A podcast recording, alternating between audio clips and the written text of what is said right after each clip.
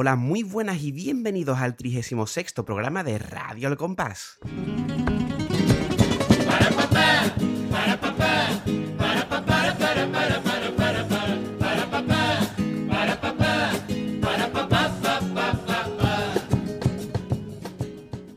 Programa correspondiente al mes de agosto de 2023. Muy buenas, Pater. Muy buenas, Gadi. Aquí estamos un poquito más tarde de lo habitual, pero no por nuestra culpa. Se han alineado los planetas, tenía que ocurrir. Tenía que ocurrir. Y estamos grabando esto, un día 2 de agosto. Uh-huh. Ustedes dirán, ¿cómo que están grabando un 2 de agosto si esto debía haberse publicado técnicamente primero de mes? Las cosas que pasan. Ya contaremos la historia cuando llegue a contarla, ¿vale? Lo bueno es que, por lo menos el 1 de agosto habéis tenido la primera edición de esta nueva temporada de Coplas Encadenadas, así que por lo menos no os habéis quedado huérfanos de carnaval.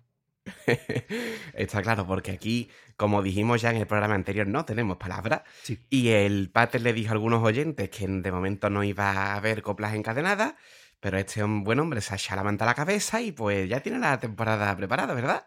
Básicamente, tengo todos los datos cogidos, más que falta que me ponga a grabar y ya está grabado los dos primeros, así que ahí estamos con el Coplas Encadenadas, que si no me fallan los cálculos, nos llegará hasta enero, o sea, hasta después de Reyes. Una temporada en el mismo tiempo que la anterior. Pero bueno, ya está, tienen ustedes llegar a este programito un poquito más tarde, no pasa nada, o por lo menos espero que no pase nada. Y dado que hemos tenido que hacer aquí un cambio de planes bastante improvisado, pues en esta ocasión traemos un programa bastante veraniego en el sentido de que es una agrupación muy agradable, ¿verdad, Pater? Muy, muy agradable y, como su propio nombre indica, muy musical. Creo que el apartado musical casi que supera la de la letra en este caso, pero es una agrupación con un color musical muy, muy particular.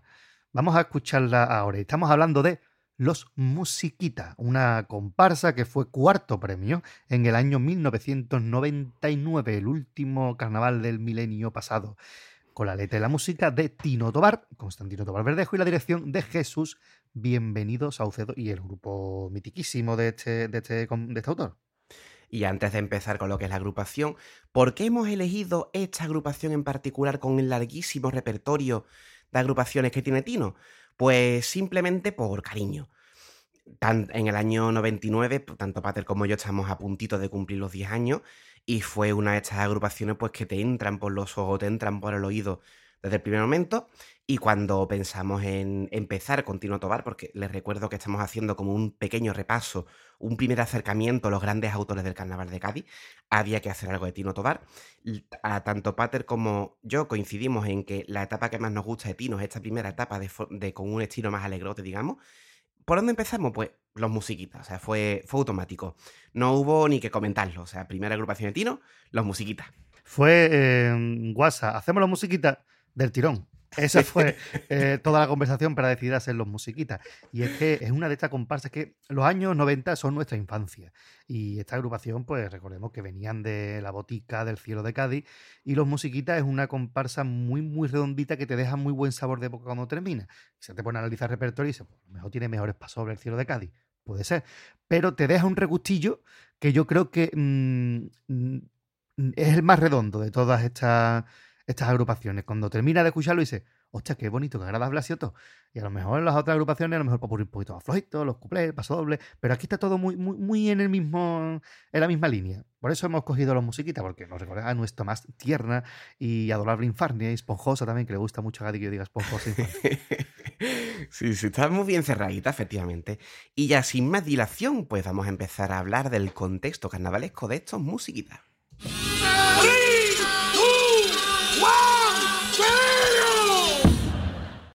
Pues como bien ha presentado el Pater, estamos en el año 1999, recordemos esta época en la que se unieron varios finales del mundo, ahora comentaremos uno de ellos. Quedó 4º premio en el COAC de su año, letra y música de Tino Tovar, Constantino Tovar Verdejo y dirección de Jesús Bienvenido, antes de que se independizara del autor. En cuanto a componentes, pues tenemos 5 miembros en la instrumentación y el resto pues las voces. Instrumentación, tenemos a Juan Antonio Carneiro Calero, que es el Caja, David Gaviño Llorente es el bombo. El Caja del Bombo de toda la vida de este grupo y del grupo de Jesús Bienvenido. Ajá. Gran línea de percusión, ¿eh? De hecho, los que estén escuchando el programa en YouTube, pues estarán viendo ahora mismo una foto de los dos ataviados de los currelantes. Creo que se llevaron un premio a la mejor instrumentación. O sea que poca cosa. Además, aquí en esta comparsa es muy importante la percusión, porque habrá partes del repertorio en las que no habrá acompañamiento de guitarra. Espectacular, entonces, sí que es cierto. En cuanto a la guitarra, pues tenemos tres: Emilio José Sánchez Domínguez, Eugenio Cheza Martínez y Joaquín Gutiérrez Martín, el Nito. Que es uno de estos ejemplos de gente fiel a su autor. Joaquín Gutiérrez Martín lleva a Constantino Tovar pues desde que empezó prácticamente y ha seguido manteniéndose. Se cambió el grupo y él siguió ahí, años que a lo mejor no ha salido, pero cuando ha salido siempre ha salido Constantino Tovar. Ya creo recordar que tuvo el antifaz de oro. El guitarra calvito de toda la vida de Constantino Tovar, pues este hombre. Y otro destacadísimo también, Geni Cheza, que ahora mismo está en la comparsa de Antonio Martínez Ares, pero que, bueno, que tiene una trayectoria bastante interesante. Hermano de Nene Cheza, de ahí mi equivocación, y sobrino de Pepito Martínez. Casi nada, ¿eh? O sea que tenemos aquí, vamos, pedigrí carnavalesco, ¿eh? Hombre, buena sala de máquina, ¿eh? Con esta base es muy fácil después cantar, ¿no? Porque esta gente canta todos que no vea. Sí, porque vamos, si pasamos a las voces nos encontramos también poquita cosa. Tenemos en las voces a Ernesto Argibay Espinosa, el galleguito.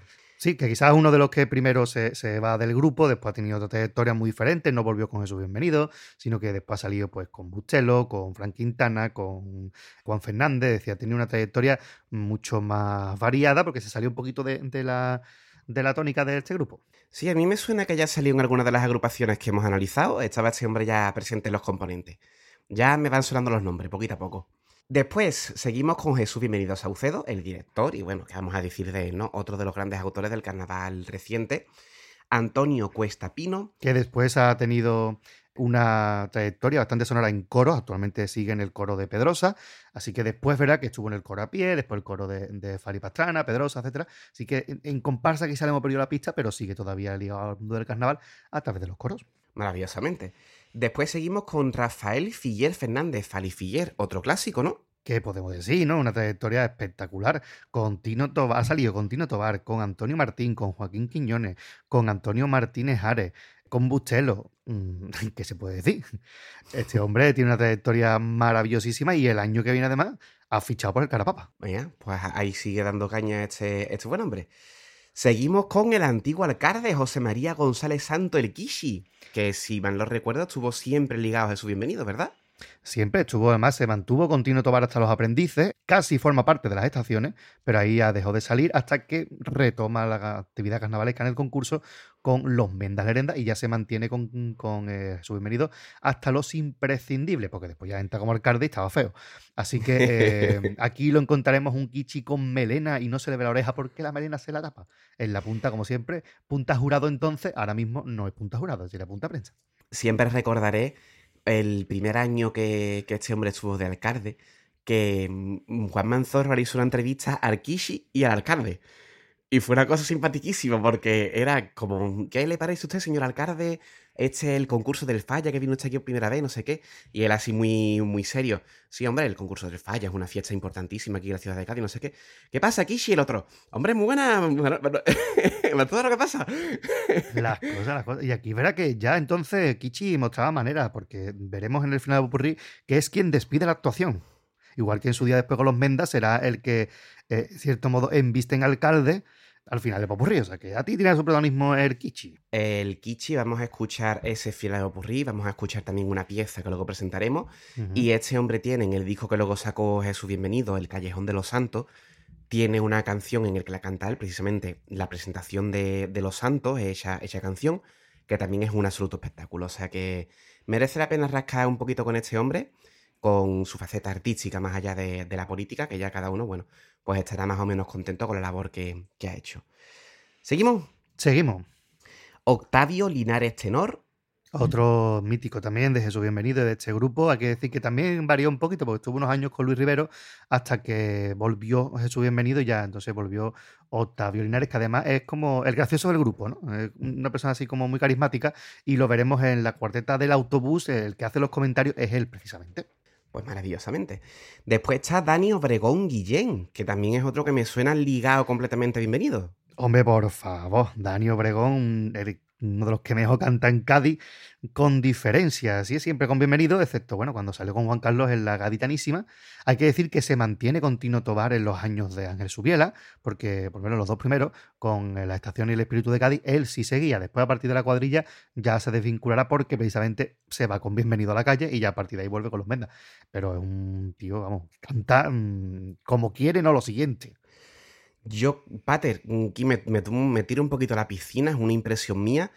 ¿Se prodiga poco lo genial que canta este hombre?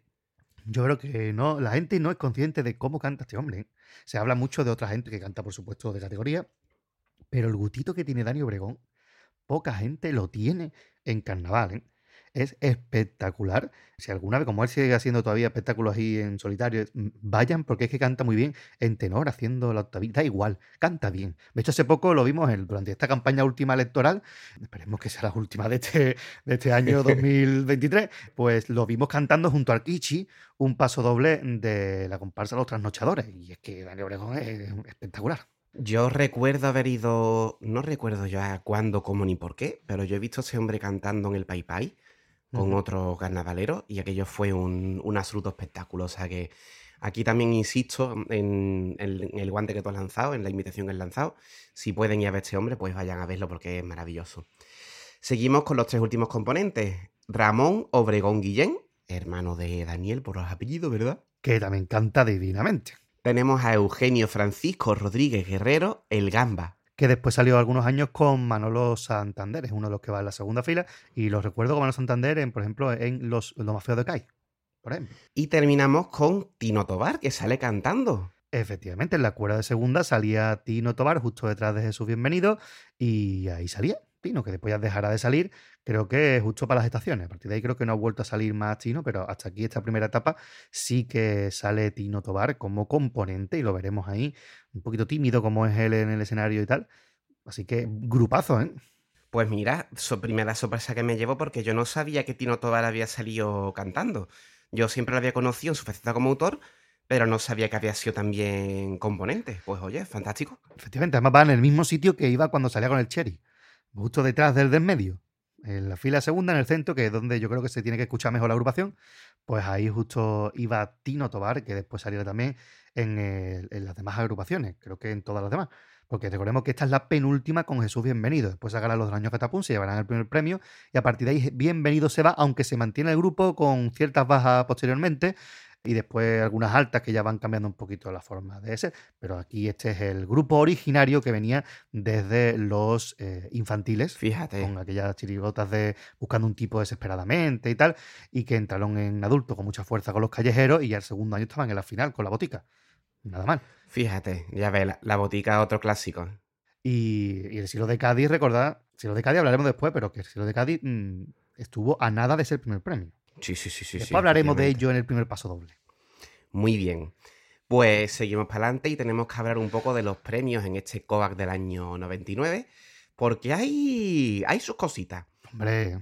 En cuanto a los coros, en primer lugar quedó La Cuesta Jabonería, un coro de Kiko Zamora y Fali Pastrana. Me suena el nombre de este coro, Pater. Una joya de coro, ¿eh? Un coro con unos tangos muy críticos, muy, muy buenos. Una música de tango para matarse, un grupo que cantaba de loco, un grupo con muy poquita gente, pero cantan todo espectacular, muy flamenco. Fue el coro que durante un tiempo, en la anterior etapa, puso la música a nuestra cabecera. Eso que decía al compás, al compás.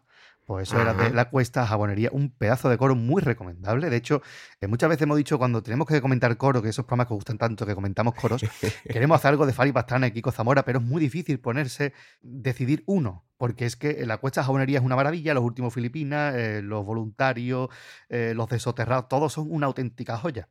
Este es el primero que consigue el primer premio, segundo coro que sacan en común, porque el primero fue Los Últimos de Filipinas y fue segundo premio, y este fue primero, y al año siguiente otra vez primero. Sí, estas cosas que decimos de su primer premio, ¿no? Que quedáis un poquito... Primer premio de Kiko Zamora y Fali Pastrana juntos. Muy bien. Sí, dos autores clásicos también de la modalidad, ¿eh? Me suena que estuvieron juntos muchísimo, muchísimo tiempo. Efectivamente, además dieron una renovación bastante buena al coro, con un coro bastante clásico, muy bien cantado, con mucha sencillez. Después verá que fueron, cuando se fue Kiko Zamora, el coro fue evolucionando y se fue haciendo un poquito más, con más parafernalia, pero siempre ese sello del tango auténtico, ese lo siguen teniendo ahí. Fantástico. En segundo lugar teníamos a El Ventorrillo, es un coro de Antonio Miranda y Juan Antonio Lamas. Otro autor también en Lama muy clásico de coro, ¿verdad? Efectivamente, esta es su mejor clasificación, un segundo premio. Nunca llegó a obtener un primero. Juan Antonio Lama, pues dependía mucho de los letristas que llevaba. Y Antonio Miranda, pues se ve que estos años le cogió el sitio y estuvo un par de añitos buenos. Y este fue un coro que estuvo ahí, vamos, está por encima de Julio Pardo y Nandi, ¿eh? O sea que estamos hablando de que queda bastante bien este coro. Coro clásico, clásico, clásico. Y oye, el tango es bastante bonito. En tercer lugar tenemos a La Prevención de Julio Pardo y Antonio Rivas, que para que Julio Pardo y Antonio Rivas queden tercero, ya tienen que ser buenos los otros dos. El coro de La Prevención es un coro muy bueno, por supuesto. Pone en escena dos celdas de La Prevención de Cádiz con dos agrupaciones que habían sido encarceladas en la época del franquismo y que se ponen a cantar en la cárcel. El tango es un poquito extraño. Es verdad que es un tango muy bonito, pero es un poquito extraño. No sigue los cánones normales de Julio Pardo, tiene algunas melodías un poco raras, pero a mí personalmente me gusta mucho el tango de este coro. Es verdad que cuanto más lo escuchas, más te gusta, pero es curioso que no es el típico coro, yo qué sé, el coro, el pregón, la tienda de la cabra, pues se sale un poquito de eso. Ya nos comentaba Antonio Rivas cuando hicimos el programa de La Tregua, que fue justo al año siguiente, de hecho, que era como, bueno, al año siguiente fue. Que era un poco como el coro venía de capa caída y La Tregua remonta, ¿no? Pues aquí está capa caída, porque el año anterior también fueron tercer premio con El Bohío. Fíjate, es que ya digo, acostumbrado que Julio Pardo, si no está primero, está segundo, si la memoria no me falla, y verlo aquí en un tercero como que choca, y dices, uy, Julio Pardo un tercero, parece hasta mal resultado para él, ¿no? Es un grandísimo coro, es muy reivindicable La Prevención. Muy bien, fantástico. Y por último tenemos El Gramófono, un coro de Nandi Migueles y Pepe Marchena. Nandi Migueles, pues ya lo estamos viendo, ¿no? Tantísimos años también dando caña en la modalidad. Un muy buen coro, El Gramófono, un tipo muy raro de estos de fantasía arlequinesca. Pepe Marchena y Nandi Migueles. Ya aquí, bueno, todavía le quedaban algunos años juntos hasta que Pepe Marchena se fuera de la agrupación, pero un coro también muy alegre, muy bonito, que también lo dejamos para que la gente pueda escucharlo. Por eso hace poco se pusieron ya todos los coplas de todos los años de 99 en el blog, así que relativamente reciente en el blog tienen coplas del año 99. Muy bien. En cuanto a la comparsa, que es la modalidad que nos ocupa, yo aquí voy a contar ya mi anécdota, Pater, vale, porque tengo una cosa muy curiosa con esta agrupación, tengo un recuerdo de infancia. Y es que yo, bueno, aquí como siempre, un saludo a Ilse Mari, mi hermano mayor, que me saca 6 añitos. Y yo recuerdo a mi hermano totalmente emocionado con esta agrupación, le gustaba muchísimo. Y mi padre del año, un hombre ya mayor, del año 51, cuando escuchó esto, automáticamente le dijo, esto si llega a la final es un cuarto premio. Lo de cuarto premio lo tengo seguro. Y mi hermano y yo nos miramos y dijimos, ¿dónde va a ser esto cuarto premio si esto es una maravilla? Pues efectivamente fue cuarto premio. Y la cosa es que ahora ya adultos, mi hermano y yo, revisando los premios de este año, llegamos a la conclusión de que mi padre conocía bien el concurso en aquella época, ya está, porque yo sinceramente no entiendo demasiado bien los premios, padre, vamos a dejarlo ahí. Bueno, no estuvo exento de polémica precisamente el año 99 en cuanto a los premios de comparsa. En primer premio quedó La Parra Bomba, una comparsa de Luis Galán y Ramón de los Ríos, la comparsa de los gitanos del puerto, que estuvieron ahí unos pocos de años dando caña, y en este caso pues le dieron este primer premio. Venían de Tablaos Romaní y de Macandé, dos buenas comparsas con Luis Galán, que era un autor de mucha trayectoria en el puerto, muy, muy buen letrista, y ese año pues se alinean los astros. Luis Galán le sale un ramillete de pasodobles espectacular, la música de Ramón de los Ríos brutal, y el grupo, ya sabemos, que ese grupo conecta desde el minuto cero, se abre la cortina y ya conecta con el público. Entonces, claro, se dan todo este tipo de cosas y pues gana el primer premio. Es verdad que viendo lo que viene después, quizá hay agrupaciones que se han quedado más que La Parra Bomba, pero que La Parra Bomba era una gran comparsa, sin duda. Ahora, para primer premio, yo ahí ya mantengo un poquito más mi duda, porque me gustan mucho las tres que vienen después y sobre todo las dos que vienen después, ¿no? La Parra Bomba muy reivindicable. Es decir, que mucha gente le tiene como cierta tirria porque no ganaron los templarios, no ganó el circo, los musiquitas, pero la Parra Bomba tiene un ramillete de pasodobles muy, muy, muy bueno. Tienen que asomarse a esa comparsa sin miedo porque es una grandísima agrupación. Tanto es así de que Luis Galán es un gran autor que justo al año siguiente vuelven los Majara y precisamente fichan a Luis Galán como autor de la letra y los gitanos se quedan pues desvalidos sin letristas y acuden a Pepe Mata, que había sacado agrupaciones de medio pelo, y curiosamente pues queda en cuarto lugar los Majaras con Luis Galán y se queda en segundo lugar el Tronio de Cai, porque la capacidad de conexión de los gitanos es tan grande que está por encima del repertorio. Sí que es verdad que los gitanos tenían esa capacidad y además, Pater, corrígeme si me equivoco, que eran las primeras de que esta gente pegaban tan fuerte, ¿verdad? ¿No es que llevaban tiempo en el concurso? Es su primera final. Realmente llevaban fuerte más o menos 2 añitos. Ajá. Y ese año es el que pegan fuerte. Es verdad que los gitanos tienen una trayectoria muy desigual porque al año siguiente vuelven a ser segundo premio con el Tronio de Cai. Después, al año siguiente, en el 2001, caen hasta la Cesi. 2002 Fíjate. No salen y 2003 vuelven con El Barco Los Barriles, que para mí es de los mejores pasodobles que ha sacado Ramón de los Ríos. El Barco Los Barriles es una locura. Y se quedan en semifinal. A partir de ahí no vuelven a la final. Y sin embargo se llevan pues 2004, 2005, 2006 sin salir, 2007 vuelven a salir, 2008 y 2009 los hace Pedro Romero y después a partir de ahí ya se desintegró prácticamente el grupo y han sacado agrupaciones de cuartos de final más o menos, pero muy esporádicamente, una cada 3 o 4 años y ahí está ese proyecto del coro de los gitanos del puerto que llevan 2 años ahí intentando sacarlo y no parece que no arranca. Pero bueno, ver esta gente en Córdoba tiene que ser un espectáculo. Bueno, en cualquier caso, pues aquí tenemos este legato, ¿no? Por así decirlo, de la calidad que tenía este grupo, porque, insistimos, aunque nos pueda parecer un poquito extraño los premios, pues ahí está, ¿no? La Parra Bomba, que como bien has dicho, yo lo recuerdo haber escuchado partes de este repertorio, y sí que es verdad que cuanto menos espectacular en el sentido de las voces, pero sí. Claro, se le llama a los gitanos del puerto y no es una forma de hablar, o sea, son gitanos con muchísimo arte, muchísima garra, que merece la pena ser escuchado sin ningún tipo de duda. En segundo lugar tenemos el circo de Joaquín Quiñones y Pepe Martínez, también otra comparsa que suena a clásico. Una grandísima agrupación de esta tanda de Pepito Martínez y Joaquín Quiñones, de las mejores, ¿no? Incluso yo creo que por encima de algunos primeros premios que han tenido este dúo. Una comparsa muy completa, un ramillete de pasoles muy bueno, un popurrí muy bueno.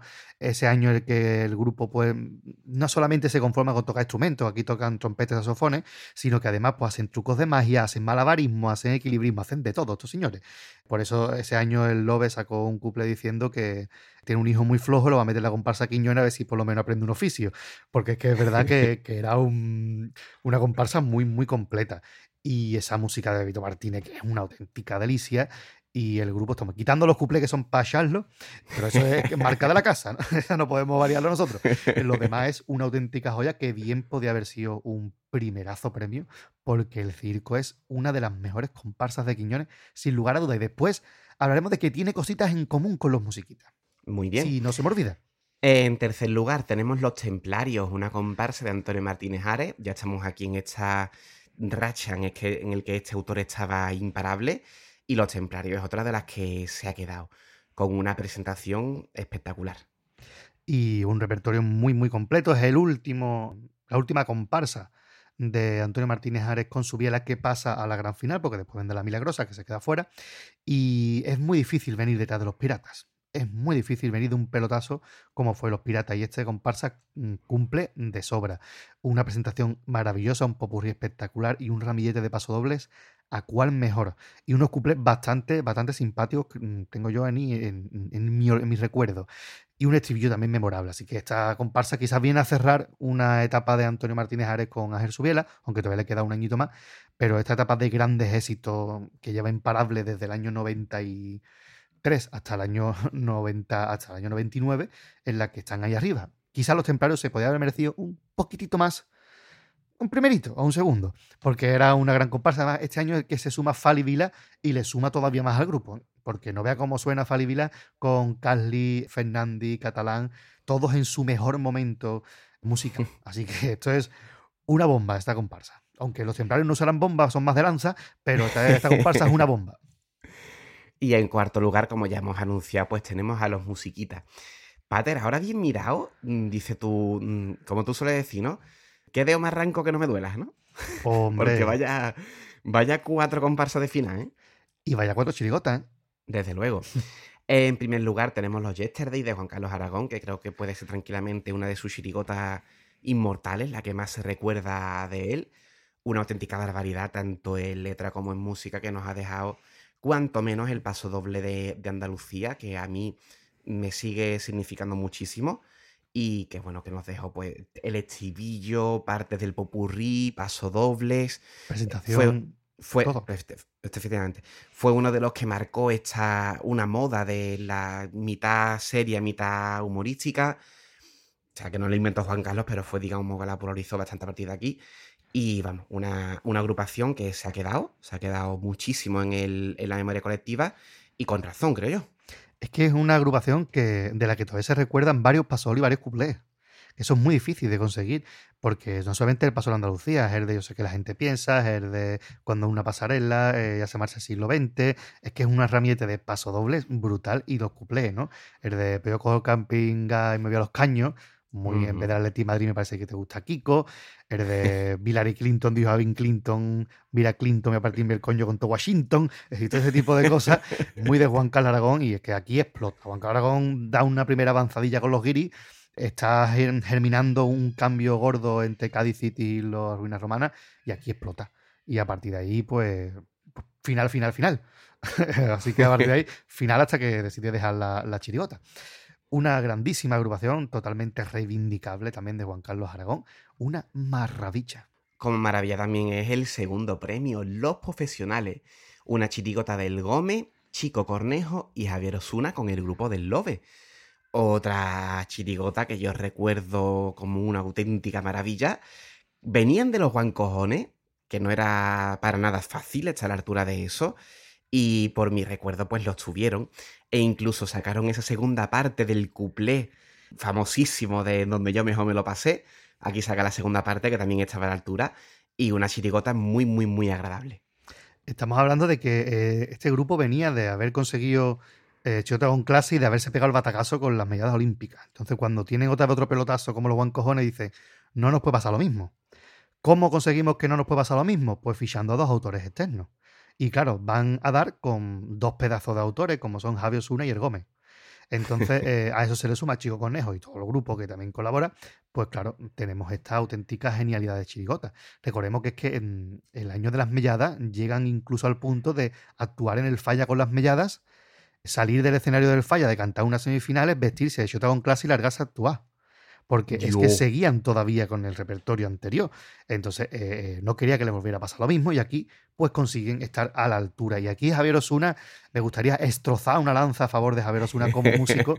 Porque tiene 3 añitos aquí Javier Osuna en las que hace auténticas virguerías. El año antes, en el 98, saca Los Arapajoe que joe con el yuyu, cuya música te suena en todo momento a indio.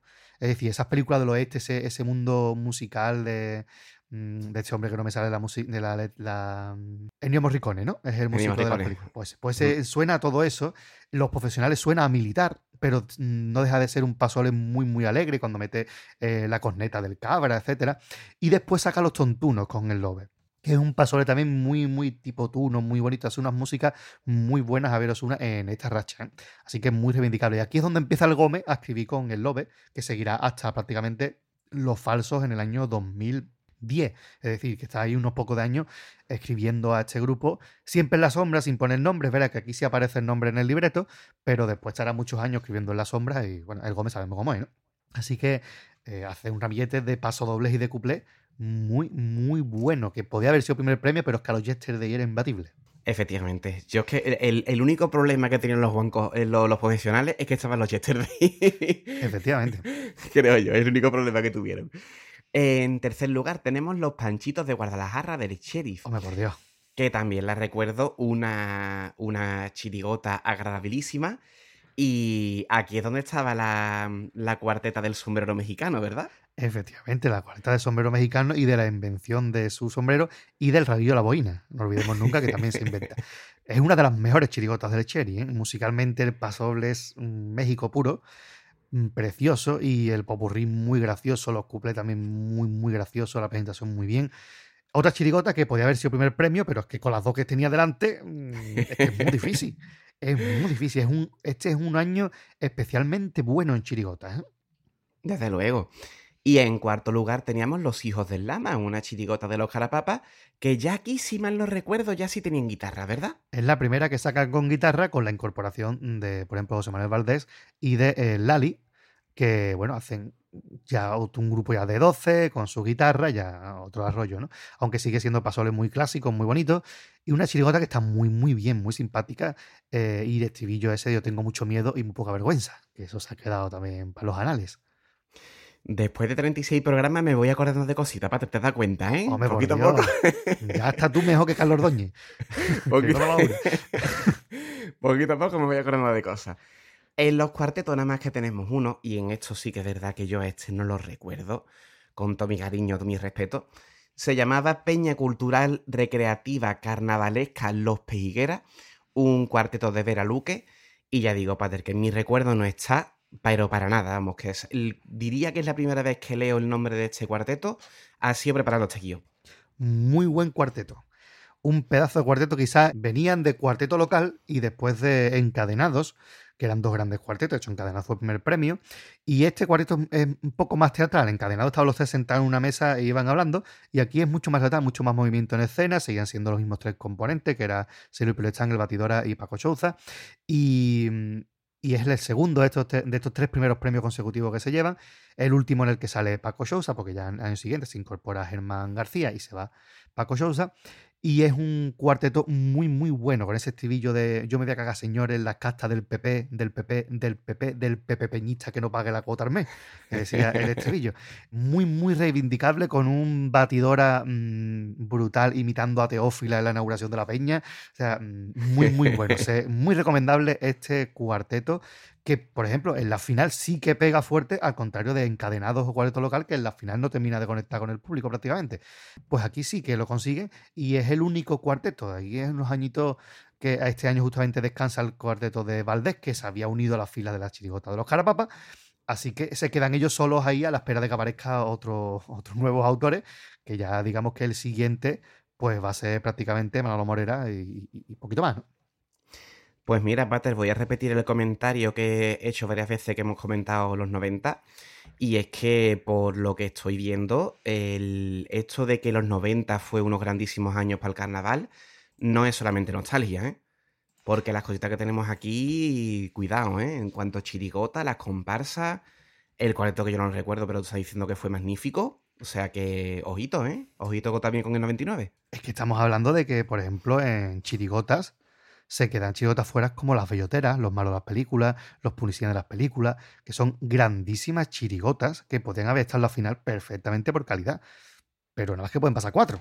Así que estamos hablando de que muchísima calidad en estos años. Y vámonos fuera del concurso, porque tenemos, como siempre, últimamente tenemos los premios de romancero.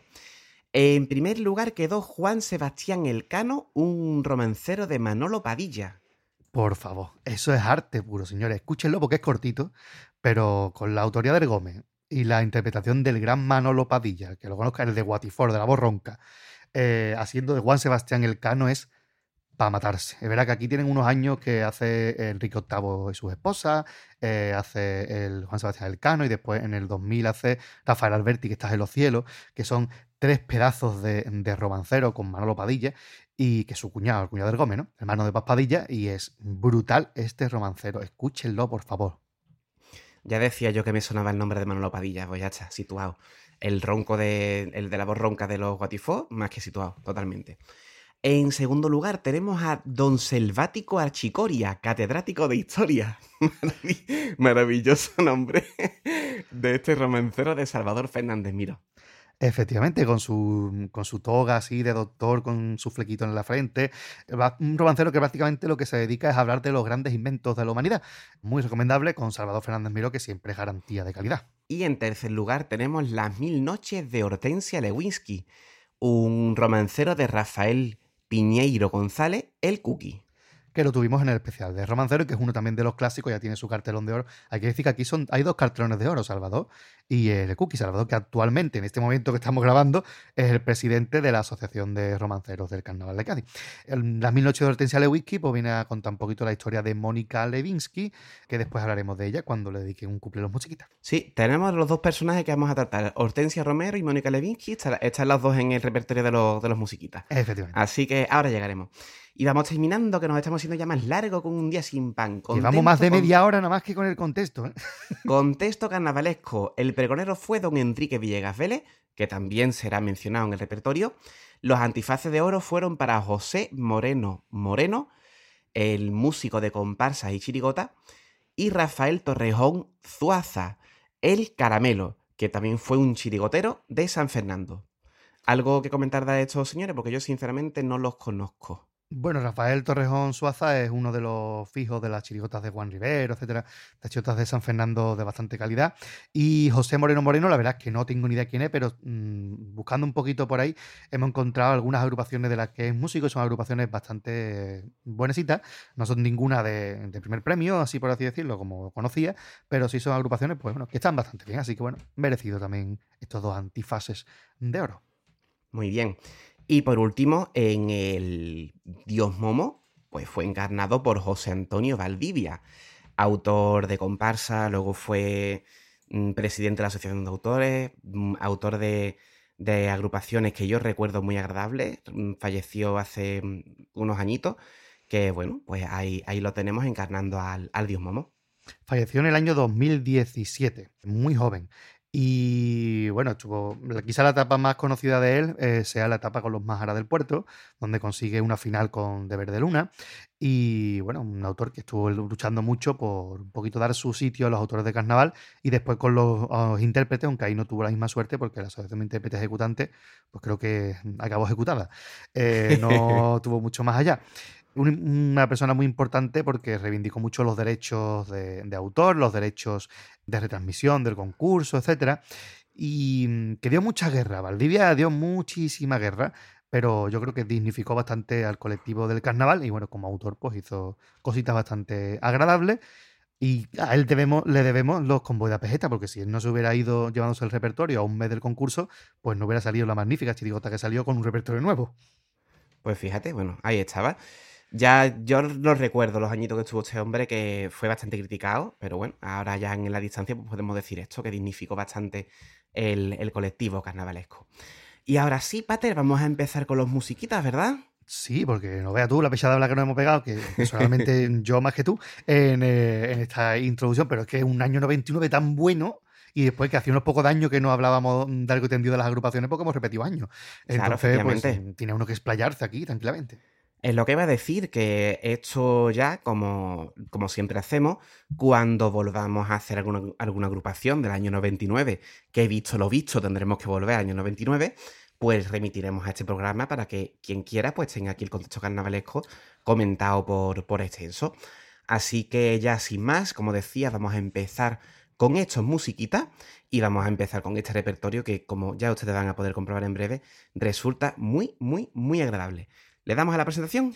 Vamos a escuchar estas joyitas de presentación.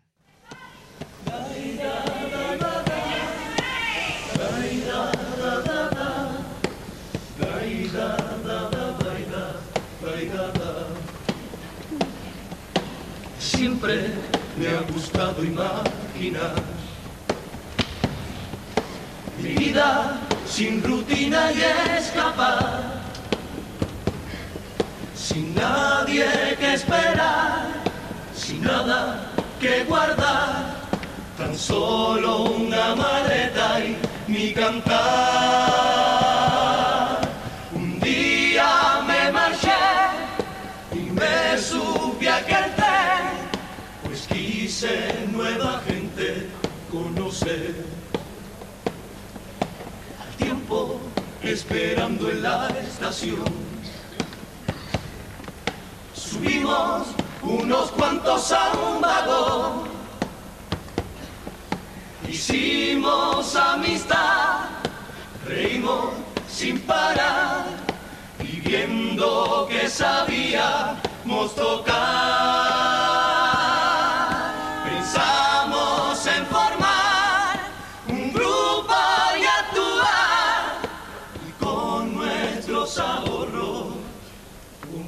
conocer el automóvil. ¡Musiquita! ¡Demasiada formalidad! ¡Que esto es Cádiz y aquí la tenemos que liar! ¡Davidubitubitubita! ¡Davidubitubita! ¡Davidubitubitubita! ¡Davidubitubita!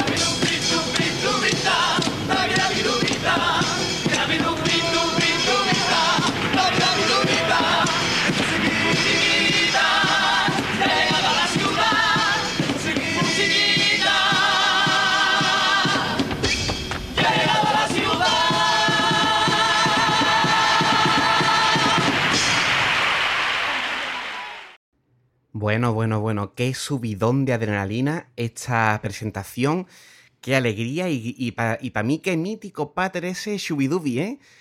Hombre, por Dios, podía haber sido nuestra cabecera tranquilamente, ¿eh? Para papá, muy contento con lo mafioso, pero el Dubidubi también es bastante... Bueno, la verdad es que tiene una presentación con dos partes completamente diferenciadas. Una primera donde ellos van bajándose del autobús y van llegando a Cádiz y van contándonos un poco la historia, hasta que, bueno, como ya están aquí, pues vamos a empezar, que es mucha formalidad ya, así que a partir de ahí, dubi, dubi, dubi, dubi, y ahui, no hay más. Y además que nos plantea una estampa que no debe ser rara entre artistas, ¿eh? De estar en un viaje, estar haciendo cualquier cosa, encontrarte con otro y ponerte a hacer ahí un poco el pamplina con los instrumentos.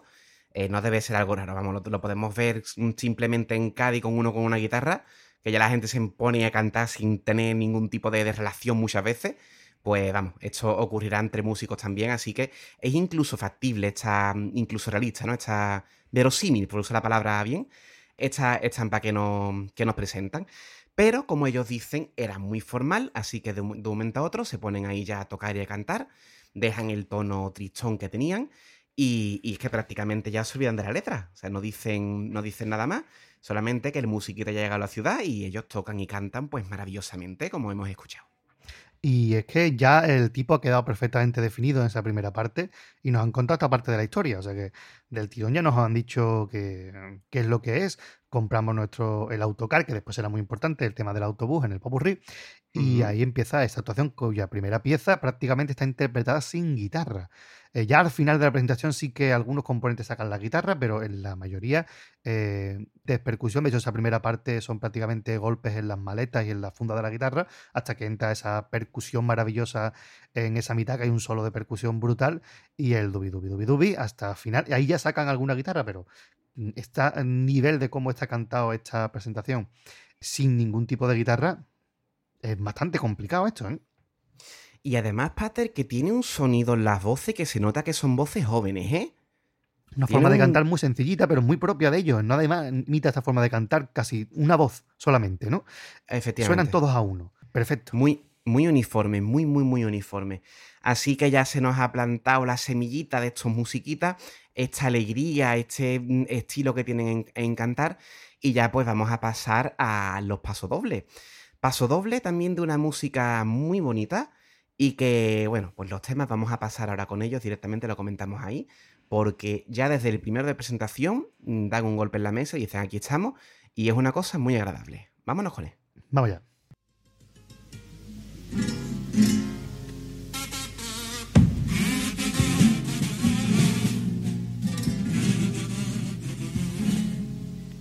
Sobre mi mesa de estudio, aquella noche que he dormido, mientras mi mente vagaba, un bello sueño me vino, me vi cantando en el Falla entre dos claritas y nubes blancas, detrás de una balustrada y con tu Cádiz a mi espalda. Recuerdo los colores, soñé un disfraz en el que mezclaba por igual celeste claro de tu cielo, un día abierto y azul oscuro de las aguas de tu mar. Soñé con tu teatro, con mil personas que me miraban, que no recitaban, que ni respiraban, tan solo pendientes de ver que les cantaba. Ah, que el sueño iba viajando y del teatro me vi en tu calle y en cualquier esquina vi tu cantar. Se me clavan los momentos, tabla o plaza, hueca, letrilla, siempre hubo aplauso, siempre hubo risa. Ya que el sueño despertaba y al ver que todavía era madrugada y sin prisa me fui para el cuarto a ver si dormía. Vaya sorpresa me di cuando allí colgada vi las dos balitas. Supe que aquel bello sueño no había sido fantasía. No había sido fantasía, me dormí y soñé con ese musiquita. Y ahí se escuchaba el eco de un pasacalle que este grupo hacía siempre al finalizar cada pieza y que quizá lo acercaba un poco más a la chirigota. Qué paso doble más bonito, es un paso doble muy original de presentación porque es la típica letra de agradecimiento por un buen carnaval anterior, pero con una vueltecita de tuerca que lo hace más original. Presentan todo lo vivido con el cielo de Cádiz, pero como si esto fuera un sueño, y su felicidad pues va un poquito más allá cuando vuelven, se van a un poco a despejarse, y cuando vuelven a la cama se dan cuenta de que allí están las dos alitas y de que aquel sueño había sido realidad, y entonces cuando se echa a dormir de nuevo sueña con el musiquita. Como quedó eso atrás, eso ha quedado muy bien y ahora vamos a ir con lo nuevo, una letra que hemos hablado, visto muchísimas veces cómo se hace referencia a un pelotazo anterior, incluso a un cajonazo para gente que le gusta quejarse, y de pronto llega un nuevo carnaval y hace un paso doble, agradecimiento, etcétera, pues aquí lo hace, pero con esta vueltecita de tuerca, presentándolo como un sueño, y es que te lo vas imaginando, te lo cuenta todo de una forma que prácticamente se podía filmar como una película, nada más que como está narrado el paso doble. Es muy bonito, es una estampa idílica que nos presenta, ¿no? Me vi cantando en el Falla entre dos garitas y nubes blancas, detrás de una balaustrada y con tu Cádiz a mi espalda, que es literalmente el decorado que llevaban. Es onírico, o sea, es que le da ese ambiente de sueño que nos quiere transmitir y, claro, pues ya directamente dejan atrás eso y empiezan a soñar con la nueva agrupación, con estos musiquitas. O sea, que es una de agradecimiento y cierre y empezar una cosa nueva, que como tú bien has dicho, pues una letra que hemos escuchado mil veces, pero bueno, ellos como lo hacen así a su forma con este sueño, no es una letra que se limite a dar las gracias y ya está, como hemos escuchado muchas veces, sino que le da ese girito. Y luego, Pater, qué música y qué afinación tiene esto, ¿eh? Es preciosa, un paso muy sencillo, muy elegante, cumpliendo los cánones perfectamente, comienza por menores, se pasa a mayor a partir del trío y ahí todavía el paso doble va adquiriendo más fuerza y más belleza en la melodía, ¿no? Y el grupo que tiene una dicción perfecta, es que es un bloque, ¿cómo suena esto? Mucha gente habla de que este grupo viene a rescatar un poco la esencia de Paco Alba en cuanto a la sencillez de la musicalidad, en la forma de cantar, también en ese híbrido, en esa línea poco definida entre chirigota y comparsa, ¿no? Porque es verdad que el hecho de tener el pito de caña, el hecho de hacer el pasacalle, el tener nada más que de maquillaje dos coloretes, pues nos puede recordar más a la chirigota, sin embargo, las temáticas, la forma de interpretarlos más comparsa, quizás es un avanzar en el tiempo mirando hacia atrás, que es una cosa que en carnaval se debería hacer muy a menudo. Es decir, vamos a plantear algo nuevo, pero partiendo de cosas que ya se han hecho, dándole un toque personal, que es precisamente lo que consigue Tino Tovar aquí, con un estilo muy personal, muy marcado por Jesús Bienvenido, con la dirección que ejecutaba, y que yo creo que es una forma de cantar que siempre triunfa. Cuando viene alguien cantando sencillito, triunfa siempre. Podemos hablar de cuando volvió Juan Carlos con los Millonarios, ¿no? O comparsas como el Bache. Cuando se vuelve a lo sencillo, gusta. Y si se hace con este gusto, valga la redundancia redonda, pues oye, mejor todavía. Sí que es verdad que creo recordar en su momento que hubo comentarios de esto que estás comentando, de que era una comparsa que parecía chirigota. Y eso, bueno, pues para cierto público eso no gustaba. No entiendo yo muy bien por qué. Y también lo que dice de la forma de cantar es que parece... La voz es un bloque. Apenas hay momentos en las que tú digas, oye, pues ha subido qué bonito. Suenan como un bloque, suenan como un única voz. Y bueno, ¿y de qué forma, no? Bienvenido sea la forma de cantar también de este grupo. Nunca mejor dicho lo de bienvenido sea. Básicamente, aquí pues, 12 tallitos que puede hacer Dani Obregón, Figués, esas cositas así, pero muy poquito, o sea, una frasecita, una cosa así, porque el tenor, la música, la melodía del paso es tan bonita que no necesita mucho más adorno. Perfecto, igual que no necesita de punteo, sino que va del tirón al grano. Una auténtica preciosidad de pasoles, muy al estilo del Tino de aquella época, que recordemos que esta época dura pues desde los callejeros hasta los aprendices en el año 2003. Y ya los aprendices, yo creo que Tino Tovar está ya pegando el bandazo para otro lado, ¿no? Ya está complicando un poquito más las cosas, pero todavía seguía gran parte de este grupo y esa forma de cantar pues casi que se mantiene, ¿no? Y a partir de ahí, pues Tino sabemos que toda la trayectoria que ha tenido después, que la música de pasodobles sí que se transforma bastante y que pues casi que no cumple los cánones y tiene pasodobles que son tirando a canciones, sin que esto sea un menosprecio de la música del pasodoble, mucho menos, ¿no? Pero el pasodoble del Espíritu de Cádiz, por ejemplo, podía ser una canción de pop, tranquilamente, cantada con otro ritmo, ¿no? Sin embargo, aquí Tino Tovar cumplía los cánones de manera escrupulosa y un pasodoble que no es excesivamente largo, dura 2 minutitos, tampoco es excesivamente largo, pero es muy bonito y muy bien resuelto y muy en la línea de los pasodobles anteriores, que en este caso el pasodoble sí que se escapa un poquito de lo que es el tipo, no tiene ninguna reminiscencia que nos lleva a un músico callejero, pero sí que es un pasodoble canónico y muy reconocible. Lo escuchas y dices, esto es Tino Tovar. Por supuestísimo. Como bien has dicho, los pasodobles posteriores de Tino, como siempre digo, ya no guardaríamos nosotros de cortar la libertad creativa de nadie.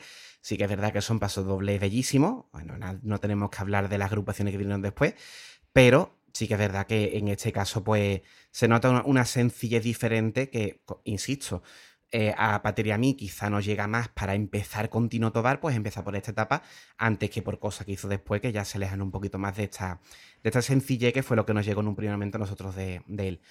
Y vamos a pasar con un pasodoble. Pero espérate, antes de eso me gustaría hacer un comentario porque...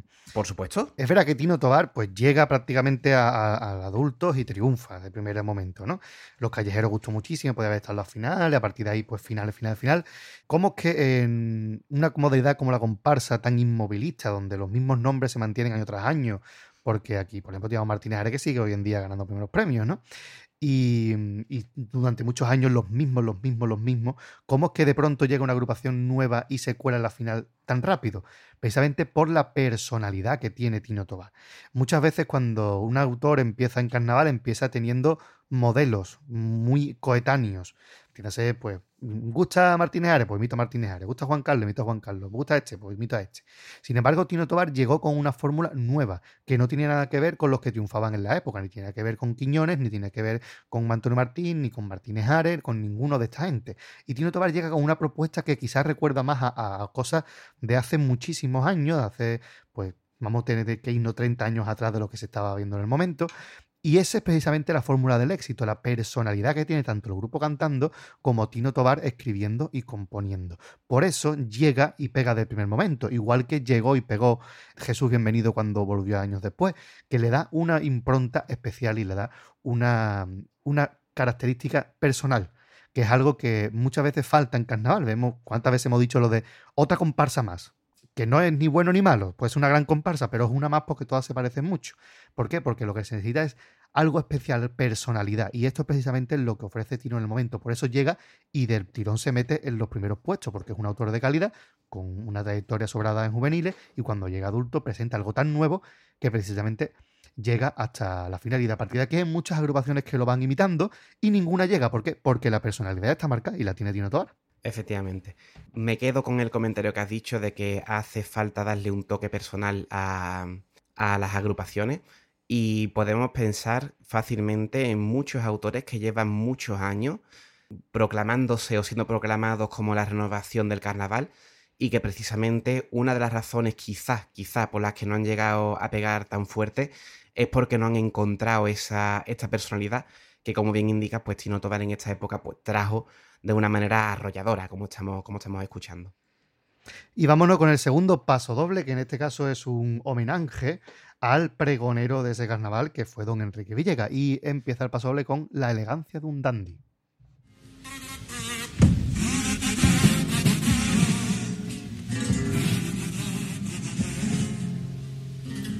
elegancia de un dandy, la sencillez de un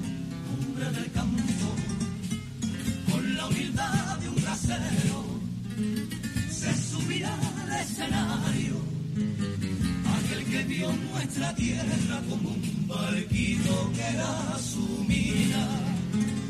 Ángel que dio en la caleta a 15 piedras la vía, quien por muerto nos males nos hizo ver los bellos del amanecer. En la terraza de aquel hospital de Mora jamás humana tanta gente le hizo bien. Te ruego que permita que hoy me descubra su grandeza, que los pensamientos viven al poeta y los suyos vienen sin duda grandes letras. Demostrate tu ternura en ese día el que a la madre le escribiste un beso y la felicidad. Derramaste en la finura con lo de la raza tan dispare que ante mi paisana hay que doblegarse. A tu camino fuiste puro y le dijiste esa claridad. Y tu cari, la que en secreto tanto quisiste, hoy te quiere confesar por ser tan paciente y todo lo que hiciste. En San Antonio te espera, pregonero don Enrique, que esa noche cae ante usted, se rinde. Desde luego puede estar satisfecho Enrique Villegas. Bueno, hay el comentarista, que esta costumbre que tienen de no dejar un poquito de tiempo para que el público aplauda, en fin. Tenemos un paso doble dedicado, como bien has anunciado, Pater, a Enrique Villegas. Y al final los astros se han alineado, por desgracia, para que tengamos esto, pero hace referencia a coplas que escuchamos en el programa anterior. Que si alguno de los oyentes no ha escuchado el programa anterior por ser Enrique Villegas y sonar demasiado antiguo, de verdad les invitamos a que lo hagan porque hay auténticas barbaridades de coplas que están referenciadas aquí. El paso doble presentan en el origen varias agrupaciones. O sea, en su comienzo nos hablan de los Dandis Negros, que fue un primer premio especial compartido en el año 1963, ahí es nada. Compartido con los Corrusquillos de Paco Alba. Efectivamente. Los Hombres del Campo, que fue también primer premio provincial del año 79, Braceros de Pueblo, segundo premio del 85, o 15 Piedra, que fue tercer premio en el 84. Es un recurso muy utilizado en las agrupaciones de carnaval, en los homenajes, pero ellos no se conforman con eso, no se conforman con enumerar agrupaciones, sino que se dan a coplas concretas, que creo que es lo que le da el toque de distinción, el toque de personalidad a este paso doble con respecto a tantísimos otros que hemos escuchado. Efectivamente, y porque claro, estamos acostumbrados a esas retaílas de pasoles que sí, que está muy bien, es muy difícil hacer eso, bueno, todo lo que tú quieras, pero son todos clónicos, esto de repasar la trayectoria uniendo los nombres de las agrupaciones de cualquier hechura, ¿no? Pero ellos lo hacen a través de coplas, y ya la primera que teníamos, que no la teníamos apuntada en el guión, es precisamente cuando dice se subirá al escenario, que a mí me recuerda al paso doble que escuchamos en el programa anterior, en el que Enrique Villegas homenajea a Fletilla, donde precisamente en el final del paso doble decía un escalón, otro escalón, haciendo referencia a cómo subía al escenario Ramón Díaz Gómez Fletilla. Y como un fluchi así que me acaba de venir a la cabeza con un bumba raro, en fin, los dos únicos autores que han compartido primer premio especial con Paco Alba son Enrique Villegas y Fletilla, y precisamente los estamos uniendo a los dos con el paso doble que le dedica por un lado Enrique Villegas a Fletilla y por otro lado Tino Tovar a don Enrique Villegas, así que bueno, por ahí queda ese fluchi raro, que estos que me gustan a mí de vez en cuando. Fíjate qué bonito. O sea que tenemos que tener en cuenta que bueno, Paco Alba consigue empatar con la hueste de Don Nuño, primer premio especial de Chirigota del año 59 con los Gorilas de Fletilla, que curiosamente era el grupo de Paco Alba del año anterior que se habían peleado un rollazo, y después el año 63 por los Dandis Negros justamente con los Corrusquillos, primer premio especial de comparsa del año 63. A partir de nadie más ha empatado con Paco Alba en premio especial. Sí, en premio, porque Pedro Romero también lo hizo en el año 75 con los napolitanos y con los belloteros. Así que, bueno, aquí tenemos esta unión que tenemos aquí presente. Me parece una fantasía que a Paco Alba le tuvieran que dar premios especiales porque el primero se le quedaba corto. Me parece las cositas del carnaval de la época, pero me parece de verdad alucinante que eso ocurriera, que el en el concurso del Falla. Premio especial. Ya aquí, este año, dos premios especiales, más un tercer premio que el pobre se te quedó con toda la galabartilla. ¿Qué más podemos tener? Pues tenemos el estribillo de Los hijos de la noche, segundo premio del 81, cuando decía lo de hay un barquito velero por en medio de la mar al que le llama el poeta la salada claridad, es una mina de gracia, es una mina de sal, esa es la mina que quiero para ir a trabajar, que encontremos ahí las dos referencias, la de la salada claridad y la de la mina, que tenemos, estoy buscándolo por aquí en medio, que no lo encuentro ahora mismo. Sí, como un barquito que era su mina, que dice en el aleta de Tino Tovar. Lo de la salada claridad, que si mal no recuerdo, era un verso de uno de los Machados, ¿no? Algo de Machado, eso. El poema Andalucía, ¿no? Que viene siendo Cabeza de la Claridad y Sevilla con la reticencia final. Asomado a la terraza, paso doble de los hombres lobos, recordemos del programa anterior, el que está por modo una etnia, en la terraza del Hospital de Mora y ve amanecer en la caleta y tal, y me encanta esa referencia de nunca por modo unos males hizo tanto bien a la gente, ¿no? Como dice la letra. Precioso. Efectivamente, qué preciosidad esos versos, ¿eh? Una auténtica maravilla. Después, ese día en Calasmadre, el pasodoble del Oro de Andalucía, que es el pasodoble que más ha quedado de aquel segundo premio del año 1964. Ese día Calasmadre se canta todos los años, un pasodoble precioso, que curiosamente, si pueden, escúchenlo en su versión original, porque la versión que tienen las posteriores antologías es un pasodoble mucho más ralentizado y lo convierte en un pasodoble más bien tirando a tristón. Sin embargo, si escuchan el original, es un pasodoble mucho más alegre y mucho más vivo. Así que escuchen el Oro de Andalucía en su versión original, que no sé si está este doble o está otro, pero igualmente es muy bueno. Y terminábamos con la referencia al paso doble, que también escuchamos en el programa anterior, de razas tan dispares, de los hijos de la noche. Un paso doble que, si mal no recuerdo, iba a dedicar a la mujer, ¿verdad? Al piropo a la mujer, que se estaba perdiendo, y los hombres de verdad tienen que decir piropo. Así que muy buena letra. Están muy trillados los de hacer cosas con nombres de agrupaciones, pero hacerlo a través de sus coplas, pues oye, pues se hace mucho más ameno y está muy bien encajada toda para un piropo, un homenaje más que merecido a don Enrique Villegas, que se merecía el pregón, sí o sí ya, que llevaba retirado unos poquillos de años. Y vamos a pasar con los cuplés. Vamos a pasar con los cuplés, que vamos a escucharlos todos, porque aparte de que son agradables, no son cuplés que uno... Bueno, pues vamos a dejarlo ahí, ¿no? El estilo de cuplés que estamos acostumbrados en comparsa, son simpaticones. Pero sí que es verdad que el humor que tienen, digamos que son hijas de su tiempo. Sí. Y a mí hasta cierto punto me ha sorprendido que todavía se canten este tipo de cositas en el año 99, Pater. Lo preocupante de verdad es que se canten en el 2023 y todavía alguna de estas casi que se canta. Efectivamente, es lo que te iba a comentar justamente ahora. Que el año 99, que ya nosotros desde nuestra distorsión, ¿no? Que parece que queremos ser siempre jóvenes. El año 99 hace ya 24 años, que se dice pronto, ¿sabes? Sí. Parece que fue ayer, pero no, ya hace 24 años. Y a mí en lo particular, ya digo, me ha sorprendido que se canten estos temas, pero efectivamente luego uno recuerda que se cantan estas cositas, e incluso algunas con un tono peor, en el año 2023 en el que estamos, y ya uno como que se le pasa, ¿no? Y aparece un cuplé cortito, ¿eh? Efectivamente. Vamos a escuchar la primera tanda de cuplé. Hemos unido aquí 3 de un tirón para escuchar pues esta música tan cortita, tan agradable, y ese estribillo, por favor, que es una cosa maravillosa. Vámonos con ello.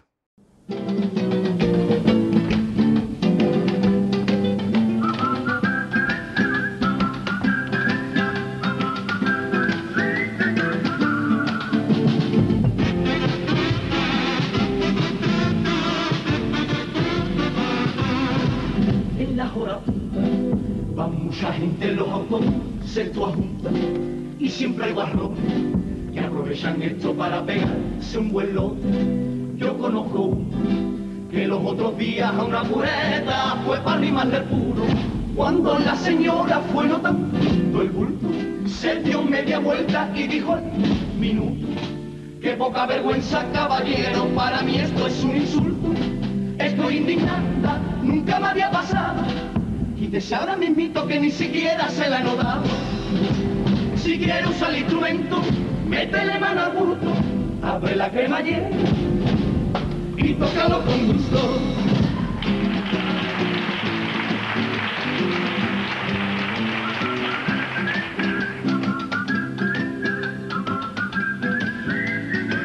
Díselo, profeta.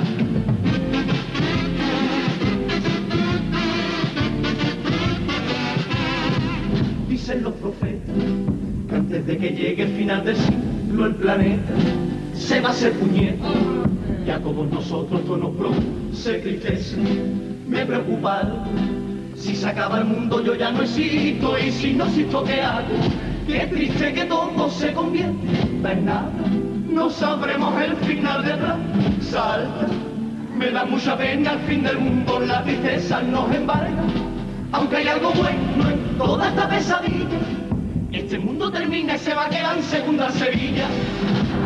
Si quieres usar el instrumento, métele mano al bulto, abre la cremallera y tócalo con gusto.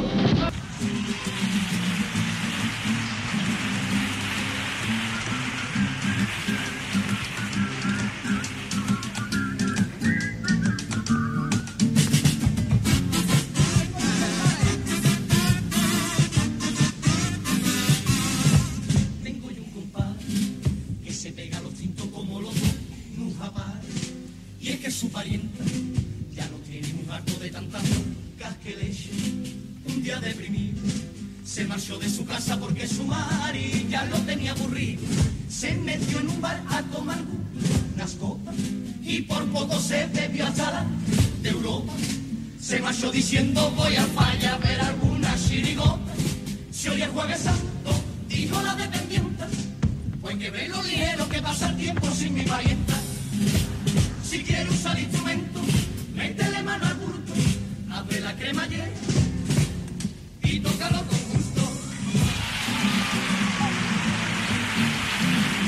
¡Oh, sí! Bueno, pues ahí quedaron estos tres cuplés, dos de la fase de semifinal y dos y uno de preliminar, que era el segundo. El otro de preliminar no lo hemos puesto porque lo repitieron en la final. El primero de ellos, pues una costumbre asquerosa de muchos satinones, por no utilizar otra palabra peor, que aprovechan cualquier aglomeración humana para arrimar la cebolleta. En este caso, pues una pureta se queja, pero no del hecho en sí, sino de no notarla. En fin. ¿Y por qué decimos que son cuplés hijos de su tiempo? Porque ¿qué mentalidad tenemos? Que el problema no es el hecho de que ese buen señor se le arrime y directamente se merezca un tortazo fuerte en la cara. No, ese no es el problema. El problema es que no le nota el asunto. De verdad, menos mal que hemos avanzado un poquito, ¿eh? Madre mía de mi alma. En fin, ahí quedó este primer cuplé. El segundo, pues... típico chiste de la rivalidad de Cádiz con Sevilla, en este caso llevado exclusivamente a lo futbolístico. Hace referencia al fin del mundo, un hecho que tiene relación con que Nostradamus dijo que en el año 1999, mes séptimo, descenderá de los cielos el rey del terror, antes y después Marte reinará felizmente. Pues bueno, hay que decir que los bancojones el año anterior decían que cuando se acabara el mundo comprarían el Marca. Le voy a dar un disgusto a la gente que fuera supersticiosa, y es que el mundo no se acabó, ¿eh? No, pues si tenían dudas, el mundo no se acabó. O sí, estamos todos viendo una realidad paralela. Puede ser, ojo. Que podríamos haber hecho una realidad un poquito mejor. Pero bueno, que el mundo no acabó, entonces no tengo yo constancia de que aquello ocurriera. Y decía antes que se unieron varios finales del mundo en este año, porque también recordemos que, no sé si era finales del mundo como tal, pero también se tenía muchísimo miedo al efecto 2000, que era aquello de que los ordenadores no iban a ser capaces, fíjate la tontería, ¿eh? Los ordenadores no iban a ser capaces de procesar el cambio de milenio, se iban a poner todos los ordenadores a cero, y iba a haber allí una desgracia tecnológica, poco más o menos. Desgracia tecnológica que, por cierto, perdieron los Simpsons en un capítulo, que, bueno, está guay, ¿no? La interpretación de qué hubiera pasado si esto llega a ser cierto. Y, efectivamente, de nuevo, no ocurrió nada en el efecto 2000. Y me viene a la mente Fluchis. Uh-huh. Venga, pégale. Estribillo de los clásicos básicos del año 2000, que decía, el efecto 2000 no me ha afectado a mí, ya veremos para el 3000. Era el estribillo de los clásicos básicos. Sí, no, y es que yo creo que hemos vivido, Pater, cuanto menos, dos finales del mundo. Este de 99 y de 2012. Y el efecto 2000, por supuesto. O sea... 2012 con ese pedazo de paso doble de los que no se enteran, de entre una profecía que dijeron los amayas, que es una auténtica locura eso de que si me pierdo el fin del mundo seguramente lo repetirá Onda Cádiz al día siguiente. O sea, una cantidad de pamplina más de Inselu que lo dejaremos enlazado porque es un grandísimo paso doble también. O sea que ya llevamos varios finales del mundo a las espaldas, Pater. Sí. Y hablábamos de la referencia, y es precisamente que los guancojones el año anterior, Bueno, esto ya lo hemos dicho, ¿no? Sí, la referencia es a Plaza Alta, que es una serie de Canal Sur Televisión que estuvo varios años en emisión y que fue precursora de lo que luego sería Rayán, ese concepto de serie interminable. Pero hay que decir que estaba buscando yo en mi proceso de investigación y Plaza Alta realmente comienza en el año 98, con lo cual no lleva ni un año, lleva solamente unos meses en emisión cuando ellos cantan esta letra. Que Plaza Alta tuvo unos pocos añitos más, pero es verdad que tiene mucho éxito una serie de tan ínfima calidad.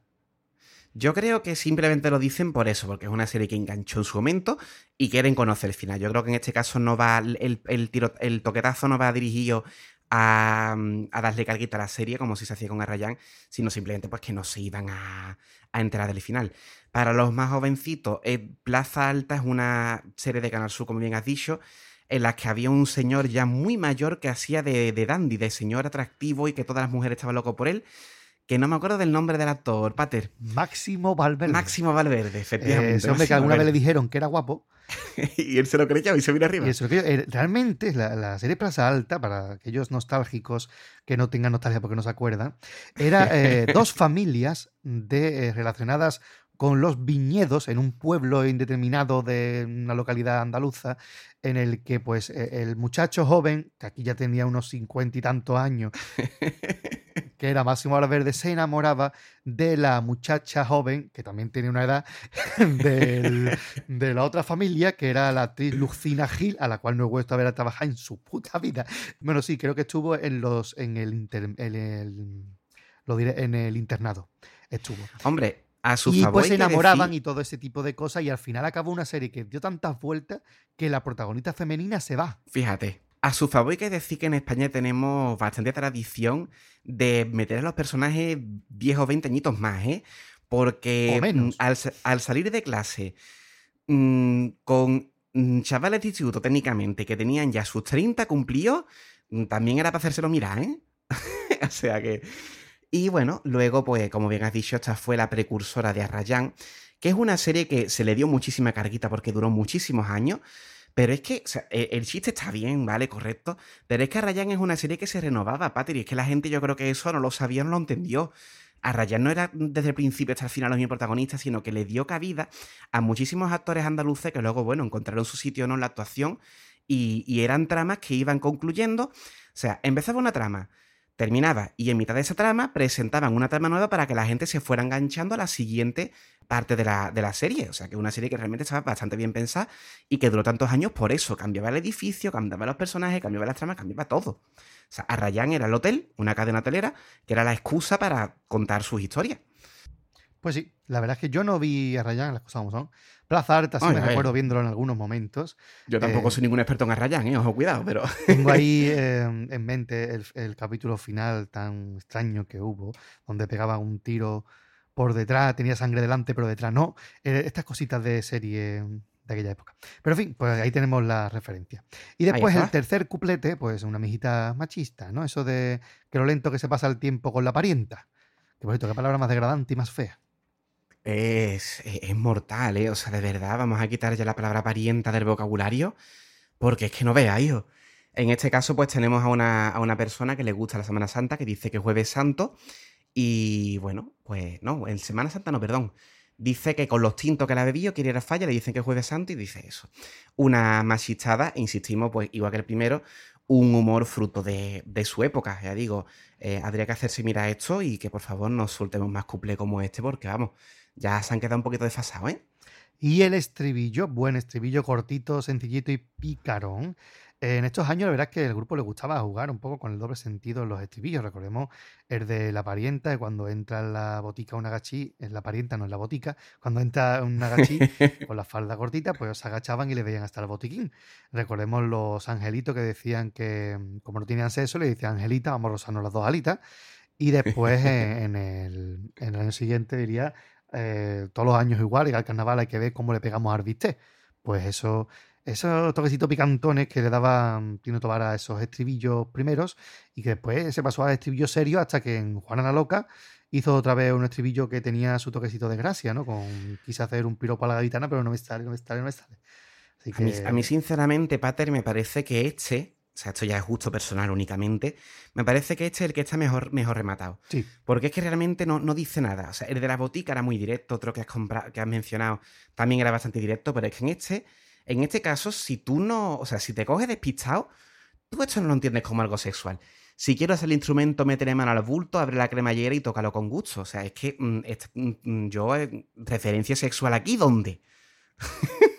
O sea, tienes que darle una vueltecita y está muy bien traído porque realmente dice lo que dice, pero no.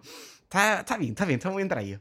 Muy buen cumple. Y terminan con oh sí y ese pito que ponen a silbar y después toca el pito, que hace que no tengan que repetir el pito 10 veces entre cumple, sino que una vez ya está. Muy en la línea de lo que es la presentación y lo que será el popurrí, ese silbado así del cuplé guay, ¿no? Y vamos a irnos con el siguiente paso doble, el tercero de la ristra, que es En el salón descansando, otra preciosidad. En el salón descansando me vi a mis padres, los observaba. Aquello a lo que el otoño les sorprendió una mañana, aquellos que en los amargos momentos estuvieron a mi lado, y sin pedir explicaciones a este chiquillo han criado. Un padre y una madre con una historia que contarnos de pasión. Que si en un baile, una mirada, una sonrisa, que si la mano de su hija quiero yo. Y vino el matrimonio, después las noches tan moriuna, con tanta caricia, besos y ternura, hice la semilla que hiciera esta criatura. Desde entonces ya llovió, y aunque los años les han cambiado, no cambió el cariño que a su hijo han dado. Sé que no se dieron cuenta que aquel chiquillo travieso y noble ya dejó su brazo para hacerse un hombre. Pronto llegará el momento que de su vida tenga que marchar. Ay, marcharme dando las gracias y despedida. Gracias por la madrugada que os quedaste en vela mientras yo dormía.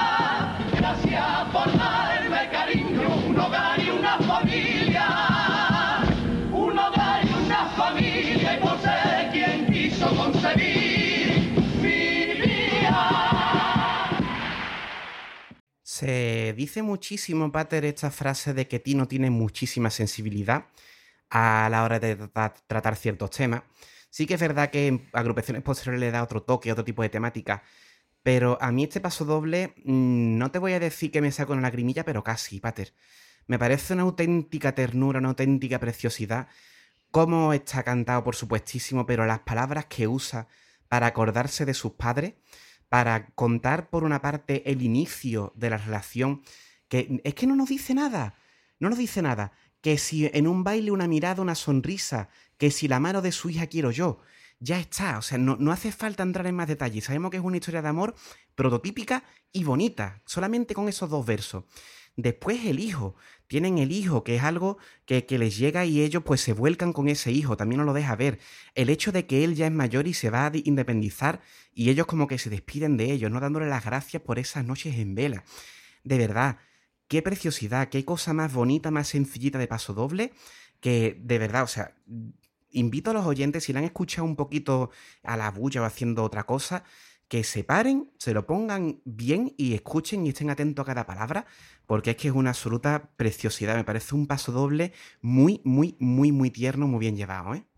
Y quizá un paso doble precursor de lo que vendrá después al año siguiente con los del año Catapum, que es una pareja de ancianos que nos cuentan su historia de amor y que guarda muchos puntos de relación con este paso doble, porque al fin y al cabo, ¿cuántas historias de amor no serán iguales prácticamente, ¿no? En una España en la que tampoco se podía... mucho más allá de esto que nos plantean, ¿no? Y un paso de esa sensibilidad de Tino Tovar que aquí aparece, y aparece con una historia que puede ser ficticia o no, porque esa es la cuestión, ¿no? Que tú puedes inventarte una historia pero que sea verosímil completamente.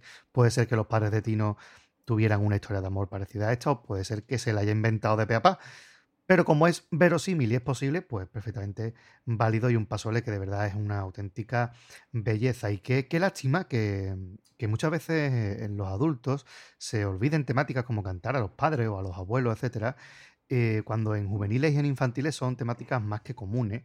Y después que llegan adultos ya no se acuerdan de eso. Entonces me parece muy curioso. Como cada vez que se ha cantado a las madres, a los adultos, a los abuelos, etcétera, pues se ha hecho con muy buen resultado. Recordemos el paso doble a las madres de Antonio Martín de Agua Clara, o el paso doble a las madres que hemos citado anteriormente de Enrique Villegas, o el paso doble a las abuelas que cantaba Juan Carlos Aragón con Los Peregrinos. Pues se hace menos en adultos, pero cuando se hace obtiene muy buen resultado, porque al fin y al cabo es una forma de que todo el mundo pues se sienta más o menos identificado con lo que estás contando, porque todo el mundo tenemos nuestros padres, nuestras madres, nuestras abuelas, etcétera, que más que menos pues ha vivido y se puede sentir un poquito marcadito y tocadito por este tipo de temática, y se agradece muchísimo. La verdad es que es una letra muy muy bien construida y muy muy bonita, que le queda a la música como un guante. Y es que, Pate, no es solamente el hecho de que la historia, lo que tú dices, si es verosímil o no, si es real o no. La cuestión está en que no solamente trata eso, sino que trata también de la madurez de ellos. Que recordemos que es un grupo que es un grupo muy joven, es un grupo que ha pegado muy fuerte desde prácticamente el principio. Y hablan de su madurez, hablan de que ellos fueron un niño travieso, de que los años han pasado y sus padres no han cambiado, de que se van a independizar. O sea, que realmente es un paso doble dedicado fundamentalmente a los padres, pero también tenemos aquí un trocito de vida, que yo creo que es lo que le da ese plus de ternura y de preciosidad al paso doble.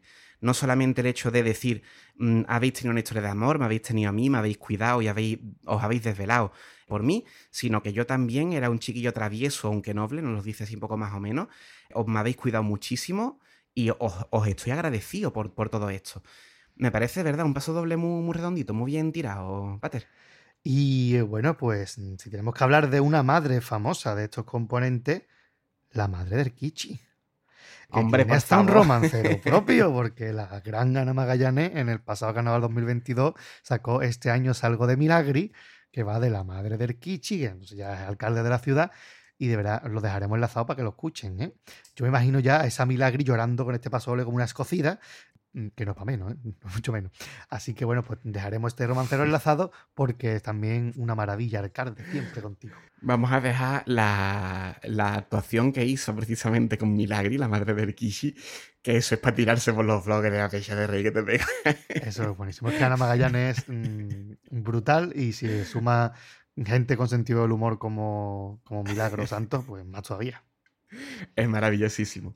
Bueno, vamos a pasar ahora a un tema completamente diferente. Vamos a darle una tonalidad un poquito más oscura al paso doble, porque tenemos que hablar de un dictador.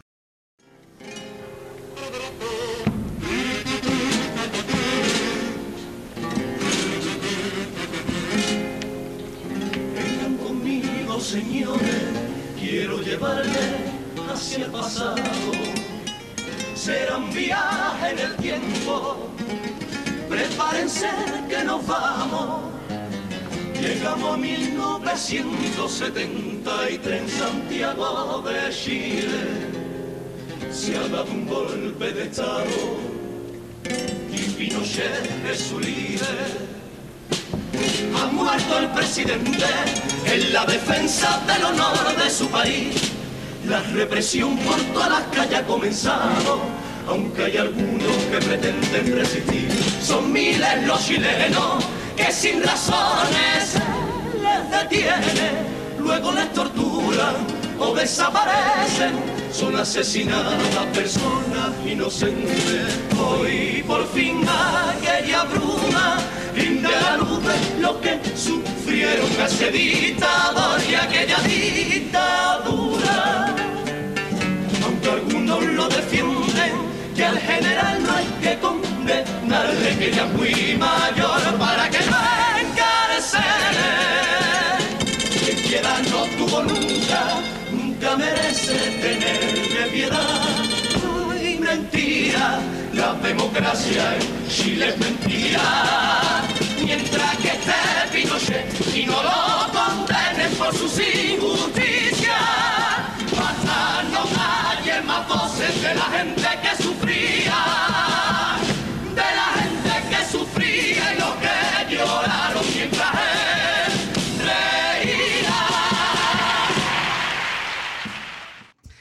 muy buena letra, totalmente contraria a la anterior, que era así bonita y bucólica. Esta es una crítica dura a Augusto Pinochet, que fue dictador en Chile entre los años 1973 y 1990. Pinochet, bueno, en esta época se pedía que se juzgara, pero por su edad no se hizo, y este hombre prácticamente pues acaba sus días sin ningún tipo de represalia, no como la gente que por estar en contra de su mandato, pues sí que fueron duramente represaliados, como en todas las dictaduras habidas por haber del tipo que sea. Y ya hablamos de este tema de Pinochet y de su reminiscencia franquista o su correspondencia franquista en España, cuando con Marta Ortiz analizamos el paso doble de La Milagrosa, que precisamente hablaba de Augusto Pinochet. Sí, con un tono bastante más crítico, creo recordar, que este, que solamente es la denuncia, ¿no? Este solamente deja la denuncia de que ve que no se le ha juzgado. Y el que has mencionado, pues, creo recordar que era bastante más duro.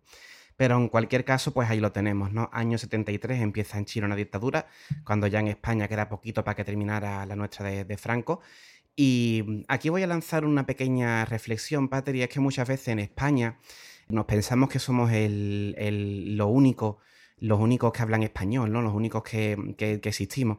Y no nos damos cuenta de que nuestros hermanos latinoamericanos también han pasado y siguen pasando por muchísimas penurias, con temas de dictadura, con temas de personas que se creen más de lo que son, y muchas veces incluso o desconocemos esa parte del mundo, o directamente no hacemos el mínimo esfuerzo por informarnos de lo que ocurrió. Y oye, pues de vez en cuando está bien que nos lleguen estas letras, que nos recuerden los autores de carnaval, que pues eso, que no estamos solos aquí en el mundo hispanohablante, que tenemos ahí muchísimos países en Hispanoamérica que pasan lo suyo, ¿eh? Pasan lo suyo. Tenemos que recordar que muchos países de Hispanoamérica están en una situación prácticamente, o sin es prácticamente, tercermundista, con unas economías destruidas, y que a lo mejor algo que a parte de la sociedad española acceder a ciertos productos, incluso culturales, ¿no? Como un videojuego, pues allí en Argentina, en Hispanoamérica, les puede suponer prácticamente el salario de un mes, ¿eh? O sea que, vamos, aquí dejo la reflexión, solamente pues eso, no solamente recordar a Pinochet, sino que estemos un poquito más pendientes, en la medida de lo posible, de lo que ocurre también aquel lado del mundo. Bien, muy buena letra también, en todo caso. Es verdad que la de Las Milagrosas era muy brusca, era de quién hijo de puta nazi, hijo de puta se muere, ¿no? Esta es mucho más calmada, pero Tino Tovar se caracteriza precisamente por su mesura normalmente hacer las críticas. Vamos a irnos con dos cupletes que son sacados en este caso de disco, va a decir, de la cinta. ¿Qué disco ni disco?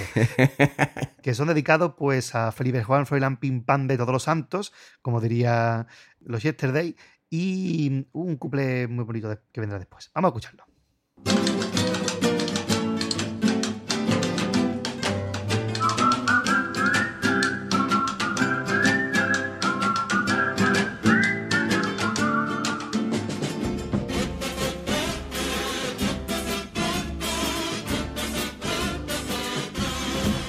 Hay que verse infanta. Juan Carlos, mira que está chiqui, ya no cambia.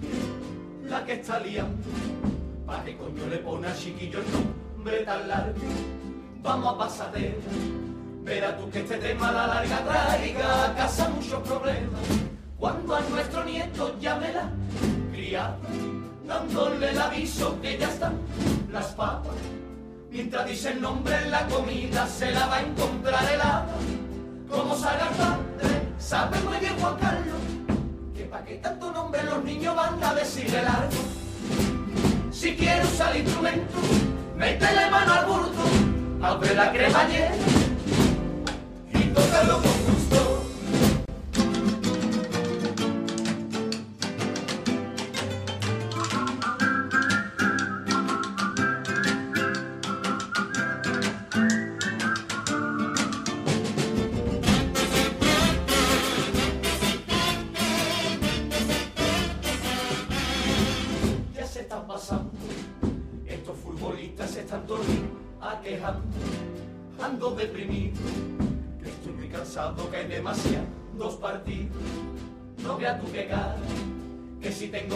Que si este mister no me da confianza, yo ponía todo esto a trabajar 2 años, su pico, su bala y su pea, su andamio, cuando pase el tiempo que volvieran a jugar en sus estadios y en los banderines que le pongan la bala, que nada más acordarse que sacar corna hasta los remata.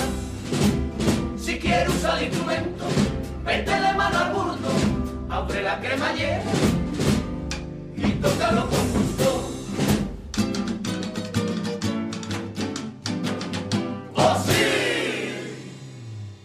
Dos cuplés, insistimos, totalmente anclados a su época, en el que el primero nos habla de Felipe Juan Froilán de Todos los Santos, que es el primogénito de la infanta Elena y Jaime de Maricharal, un tema que fue muy cantado en este carnaval. Ellos dicen que da igual cómo se llame porque será el largo, y ya está, no le van a dar más vueltas. Y que es su padre, bueno, el padre, Jaime de Maricharal, es una persona bastante alta. Hacen una referencia a Juan Carlos Aragón y a su paso doble del Christians de Los Tintos de Verano, que el que empezaba, cuando unos padres escogen, pues ahí lo referencian. Y bueno, ese año se cantó muchísimo a Felipe Juan Froilán. Yo recuerdo el cuplé de los Panchito Guadalajarra, cuando dicen que cuando fue la familia real a ver al niño, se asustaron porque el niño tenía una pierna vendada. Y el niño no es que le pasara nada, es que había tenido que usar 15 pulseras por el nombre y parecía que el niño tenía vendado, ¿no? Y bueno, el Felipe Juan Froilán Pimpán de Todos los Santos, de los Yesterday, hay que decir, las belloteras cantaban en el popurrilo de a quién se parecerá el niño, tendrá la cara de la infanta, la cara de Marichalá, la cara de su tío, y terminaba diciendo, tendrá la cara de caraote que tienen todos. Pues más o menos, o sea, Froilán tampoco ha ido muy descabellado, ¿eh? Hay que decir que este es el que se pegó un tiro solo en el pie. Aquí acababa de nacer este chavalito, ya lo hemos visto pegarse a sus propios tiritos. Qué bonito, siguiendo la tradición familiar. Justo eso me decía. Una tradición pegar tiros en esta familia. Echar menos se lo tiró solo, ¿no? Bien, humor negro aparte, será el primer cuplé a Felipe Juan Froilán de Todos los Santos.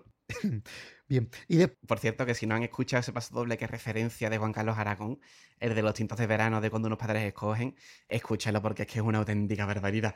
De hecho, o sea, yo he visto en directo cómo le dan carguita a una persona que se llama Cristian, sin la S, se llama Cristian, y el otro le decía, ¿qué pasa, Cristians? Y ya automáticamente todos entendimos la referencia al paso doble de Juan Carlos Aragón. Es maravilloso. Chigota mítica de Los Tintos de Verano. Y el segundo, pues a los futbolistas que se quejan, y ellos dicen pues que lo pongan a trabajar de verdad y verán cómo metían goles. Pongo lo que dice Gadi en el guión, ¿eh? Cuplé de cuñado, total, absolutamente. Es que es de cuñado por completo. O sea, es que este es un comentario que a mí me han hecho como profe. Cuando yo vengo quejándome de ahí que ve los niños cómo están hoy, no sé qué, que están insoportables, tal. Recordemos que tanto Pater como yo son profesores de lengua. Muchas veces vengo quejándome y hay alguno que me dice, con unas piochas te quiero yo ver, no sé qué, en la obra te quiero ver, echando asfalto con 40 grados. Vale, que sí, que de acuerdo, que mi trabajo es muy cómodo, muy bien, que me parece muy bien. ¿Que puedo estar peor? Sí. ¿Que puedo estar mejor? También. Déjame querer estar mejor. Que no le hago mal a nadie, queriendo estar mejor. Que yo mejore mis condiciones, no quiero decir que quiera que los demás estén peor. Quiero mejorar yo y quiero que mejore el resto. Ya está. Deja a los futbolistas que se quejen, los pobrecitos míos. De cuñado. Porque todos sabemos que todos los cuñados de España han trabajado en Sevilla poniendo asfalto a los 40 grados. Eso lo sabemos claramente, aunque haya toda la vida trabajando en Diputación. En fin, las cosas que pasan. Eran dos cuplés que no se cantaron en el teatro y vamos a ir ahora con un paso doble que sí se cantó en el teatro y que es otro homenaje en este caso a un escritor. Se fue Fernando Quiñones.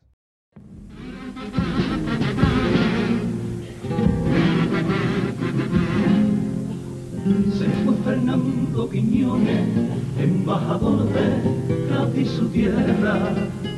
Se fue el Calé, mis señores, el narrador y poeta, capaz de relacionarse con los más célebres escritores y con el mismo rasero tratar con los pescadores.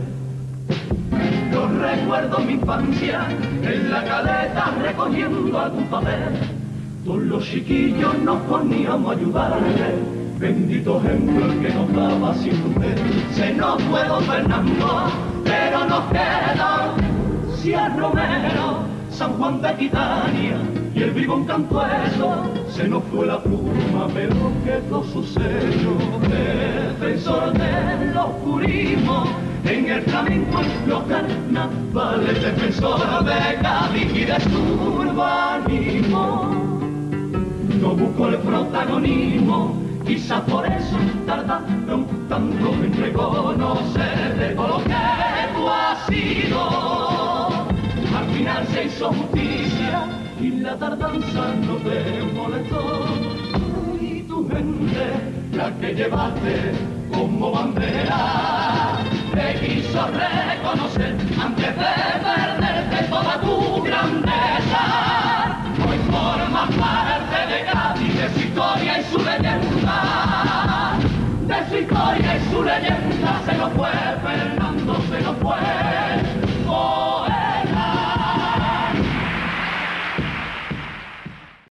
En este caso lo dejan bien clarito, el homenajeado es Fernando Quiñones, un escritor que es conocido por su prolífica producción literaria que abarca diversos géneros como la novela, el cuento, el ensayo o la poesía. Su obra se caracteriza por retratar la vida y la historia de Cádiz con un estilo realista y costumbrista, y además de su faceta literaria, pues Quiñones también fue activo, promotor cultural y colaboró en diversas publicaciones. Su legado literario ha sido reconocido con premios y homenajes en España más allá de sus fronteras. Y era muy común ver a Fernando Quiñones recogiendo basura en la playa de La Caleta y eso precisamente lo decían, como ellos cuando niños pues encontraban con un hombre recogiendo papeles y le ayudaban sin saber que este hombre era un gran literato en este país. Tenemos también que destacar las referencias a sus personajes de obras de las cuales pues ya yo conozco algunas y tú también, Pater. Nombra a Hortensia Romero, de La Legionaria, un protagonista de la novela Las Mil Noches de Hortensia Romero, que también venía de un relato anterior del autor. Una absoluta maravilla que debe leer todo el mundo. De acuerdo, todos los oyentes que estén con la oreja puesta, lean Las Mil Noches de Hortensia Romero porque es una absoluta barbaridad. Es un retrato de la sociedad española absolutamente magistral en todos los sentidos. Paren el programa, vayan a una librería y compren esto. O Amazon, da igual. Donde quieran, pero compren este libro porque es una maravilla. Si puede ser en librería, casi mejor. Mejor, sí, pues sí. Bueno, Amazon igual y está, pero en librería seguro. También menciona a San Juan de Aquitana, protagonista de Encierro y Fuga de San Juan de Aquitania, que este no lo conozco yo. Yo tampoco. Y también al bribón cantueso de la obra La Canción del Pirata, que esta merece la pena, pero en esta hay que saber un poquito dónde se mete uno, porque es una novela ambientada en el siglo XVII, que recrea en parte el lenguaje del siglo XVII y es más durilla, es una especie de Lazarillo moderno, es más durilla de leer. También maravillosa, pero un poquito más dura. Las Mil Noches de Hortensia Romero, de verdad, vayan a leerla porque es absolutamente magistral el retrato que nos hace. Este hombre pues posee una estatua junto a la puerta de La Caleta. Y también tenemos la Asociación de Amigos de Fernando Quiñones, que hacen actividades culturales para fomentar un poco su figura. Yo la verdad es que siempre que pienso en un autor, un poco por deformación también de los estudios que hicimos de filología hispánica, siempre que conozco un autor famoso me suena que falleció hace muchísimo tiempo y la verdad es que me sorprendió conocer que este hombre falleció en el 98 cuando nosotros pues teníamos pues recién cumplido los 9 añitos.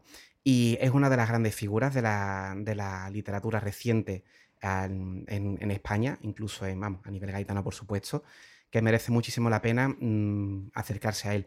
Nosotros, Pater, lo conocimos, si te acuerdas, a partir de una profesora que nos dijo que fuéramos a ver al Falla, una obra de teatro basada en uno de sus relatos, y a partir de ahí pues ya nos enamoramos directamente de su producción.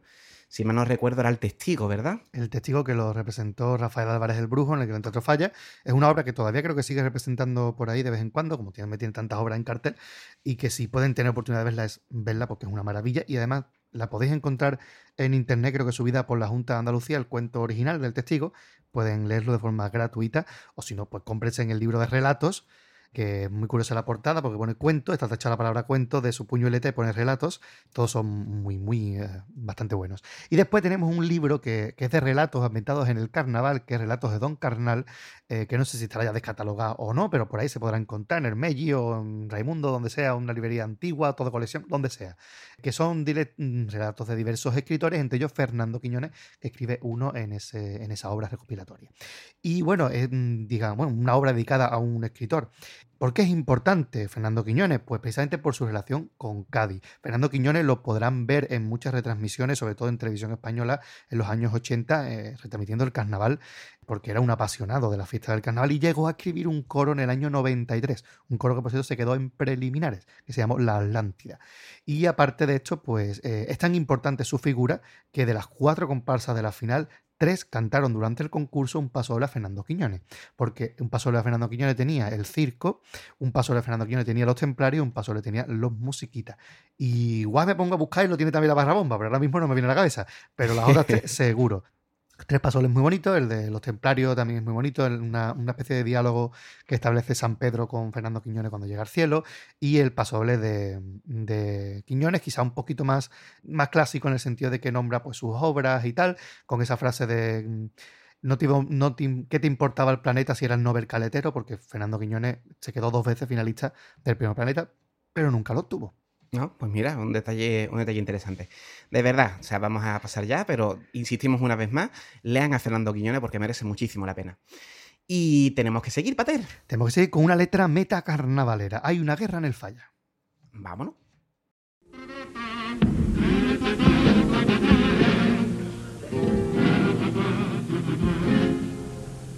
Hay una guerra en el Falla, guerra sin sangre, sin perdedores. Ya se presume, compadre, entre 2 generaciones, los que sin ninguna duda son los más grandes de nuestra fiesta, y los que hoy no son grandes, quizás mañana lo sea. La gente que comienza tiene en sus almas la frescura y la ilusión. Los intocables tienen fama y experiencia y arrastran fieles que le tienen devoción. Que ha habido una batalla y los eternos no la han ganado, pero resistimos, quedan unos cuantos, se perdió enfrente, la guerra no acabamos. Ya cayó el canta mañana, la criticona historia de Cádiz, ya cayó el mate y Ramiro de Titán. Otros más también cayeron, todos lucharon con gran ahínco, pero quien decide practicar los vivos. Los que quedan mantenemos nuestra bandera con gran dignidad y cantera, como han tratado a nuestra cantera. Nadie se quiso aliar, la revolución solo quedó en revuelta.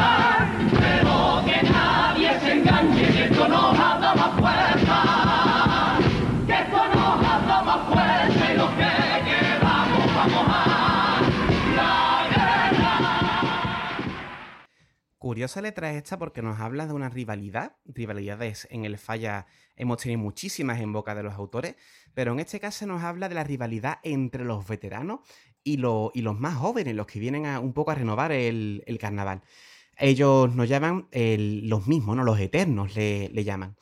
Hacen referencia a agrupaciones concretas que merecieron una fase más por su calidad ese año. Concretamente habla del Canta Mañana, una comparsa de Rafael Piñero, Los Criticones, una comparsa también de Las Criticonas, una comparsa también de Francisco Javier Márquez Mateo, el Carapapa, Historias de Cádiz, otra comparsa de Luis Rivero, Los Maqueijan, una chirigota de Sebastián Lores Suárez y la agrupación, y Los Últimos del Titanic, una chirigota de Iván Camacho, Luis Rivero y Bienvenido. Esta, Los Últimos del Titanic en particular, me suena de haber escuchado algo de ello. Aunque ellos se están consagrando poco a poco, siguen formando parte de ese carnaval joven, pues apenas llevan 4 años y antes estaban en la cantera.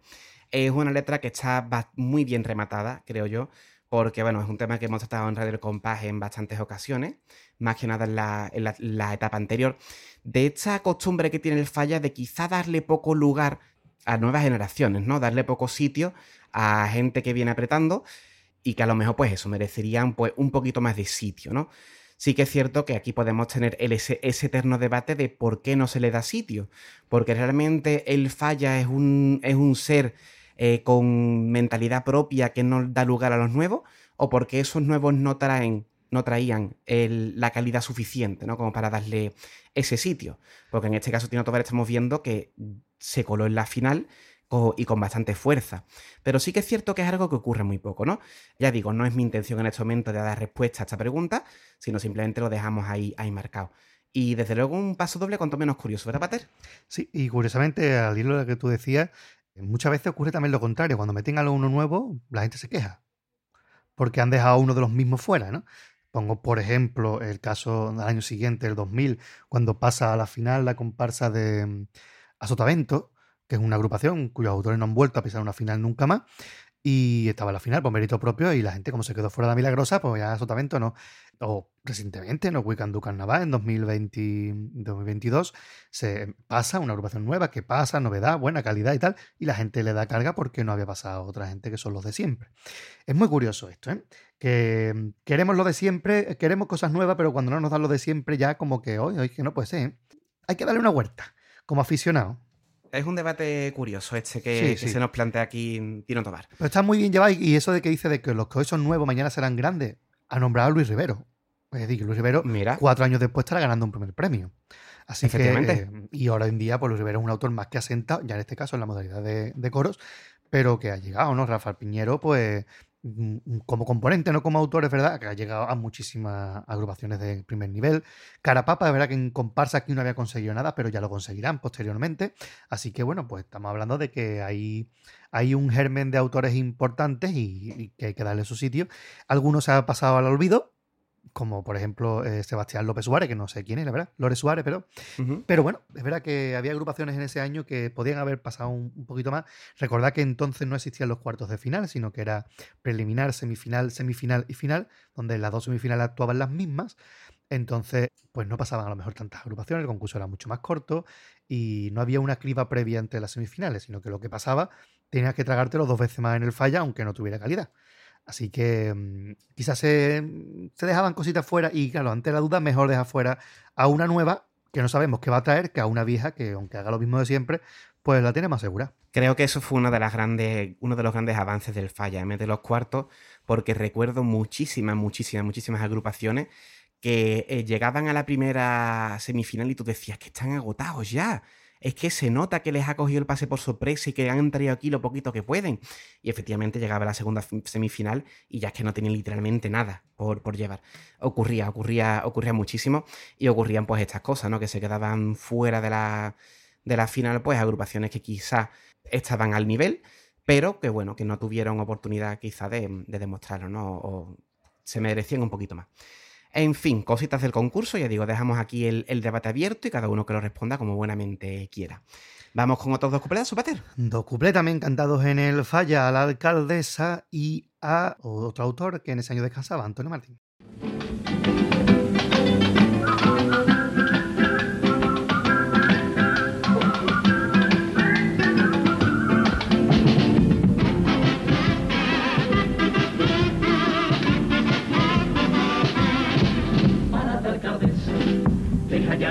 Que esto parece una sed, que ya no hay más tierra en todo el planeta para rellenar tu macet. Yo a ti te comprendo, sé que lo estás haciendo para desahogarte de tantos contratiempos. No tienes dinero para soterramiento, no tienes apoyo del ayuntamiento, no tienes el puente y aquí en Cádiz ya no tienes ni terreno, no tienes ayuda, no tienes ni futuro. Alcaldesa Xochitl, por no tener, no tienes ni culo. Si quieres salir tu lento, métele mano al burgo, abre la cremallera y tócalo con gusto.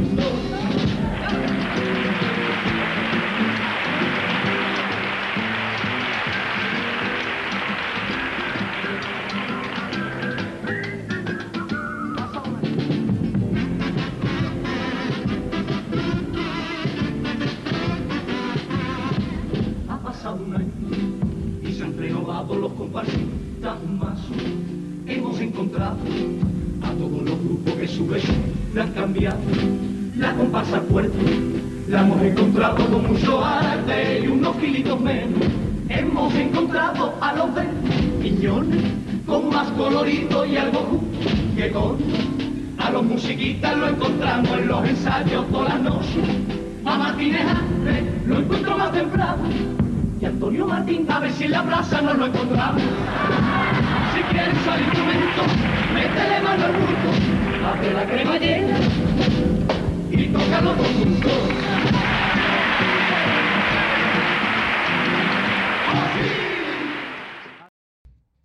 Me resulta impactante que ningún comentarista pisara el "oh sí", en cuenta comentaristas de la época.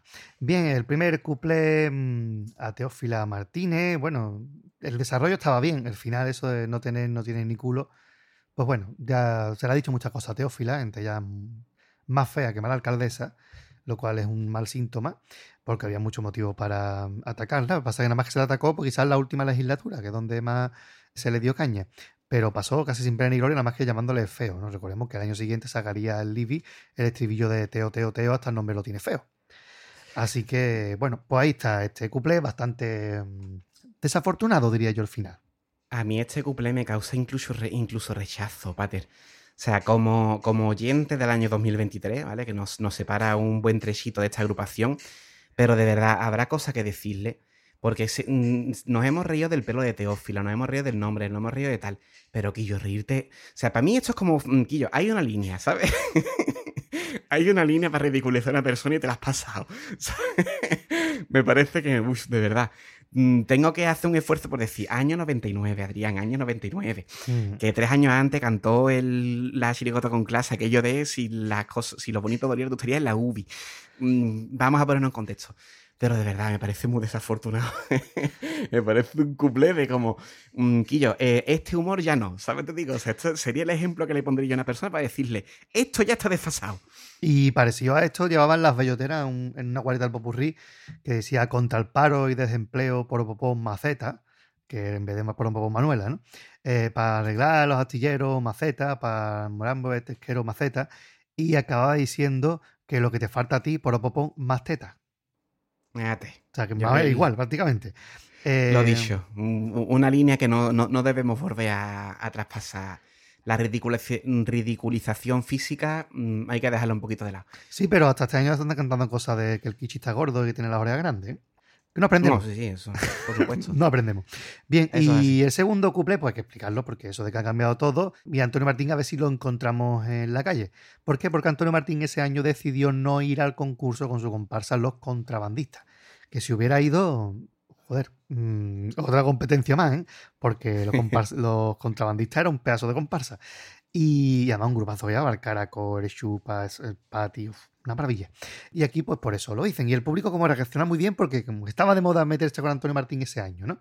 Igual que cuando se fueron los Carapapas y Juan Carlos todo el mundo le dio por todos lados, aquí lo mismo. Recordemos ese paso doble que le dedica Joaquín Quiñones a Antonio Martín para ir pasando con el circo, cuando dice si alguna vez te falto no estaré de contrabando y acaba diciendo que alguien tiene más de un premio por mis 4 cajonazos y... la que le suelta a Antonio Martín. Y cuando dice ese final de en carnaval participar es cosa de coplero, ganar, vencer al compañero, saber perder de caballero. Toma ya. Es verdad. Quiñones, es verdad. ¿Qué pescadito blanco, Quiñones? Los cojones, pregunté a Antonio Martín, que todavía estás cociendo la guanta.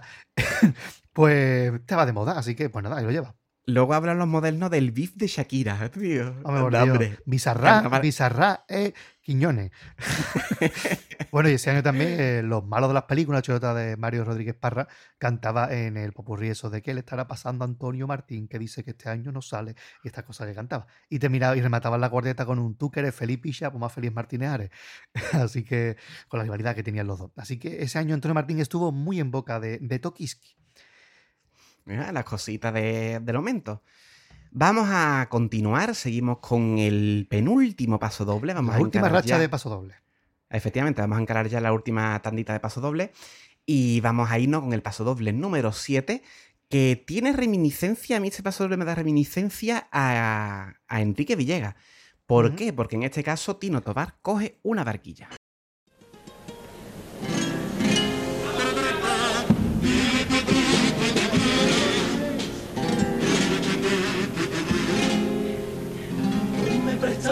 Una barca y navegando desde la playa, al poco tiempo la tierra dejó de ser divisada, cuando Cuando miré al horizonte me sorprendí de ver solo agua.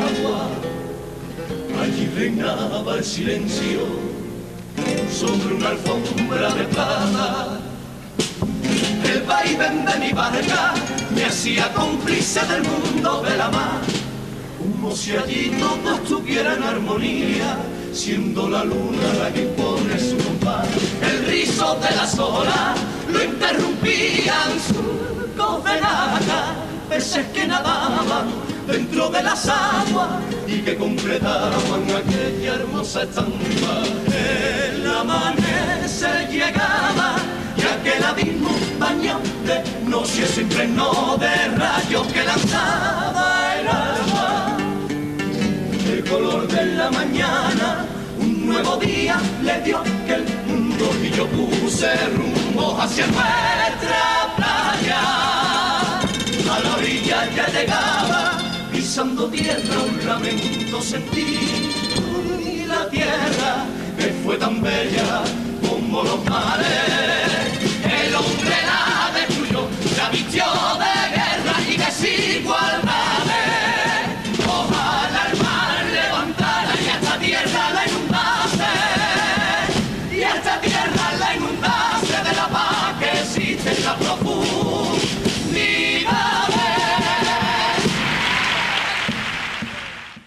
¡Qué preciosidad de pasodoble! Quizá la letra más importante del repertorio.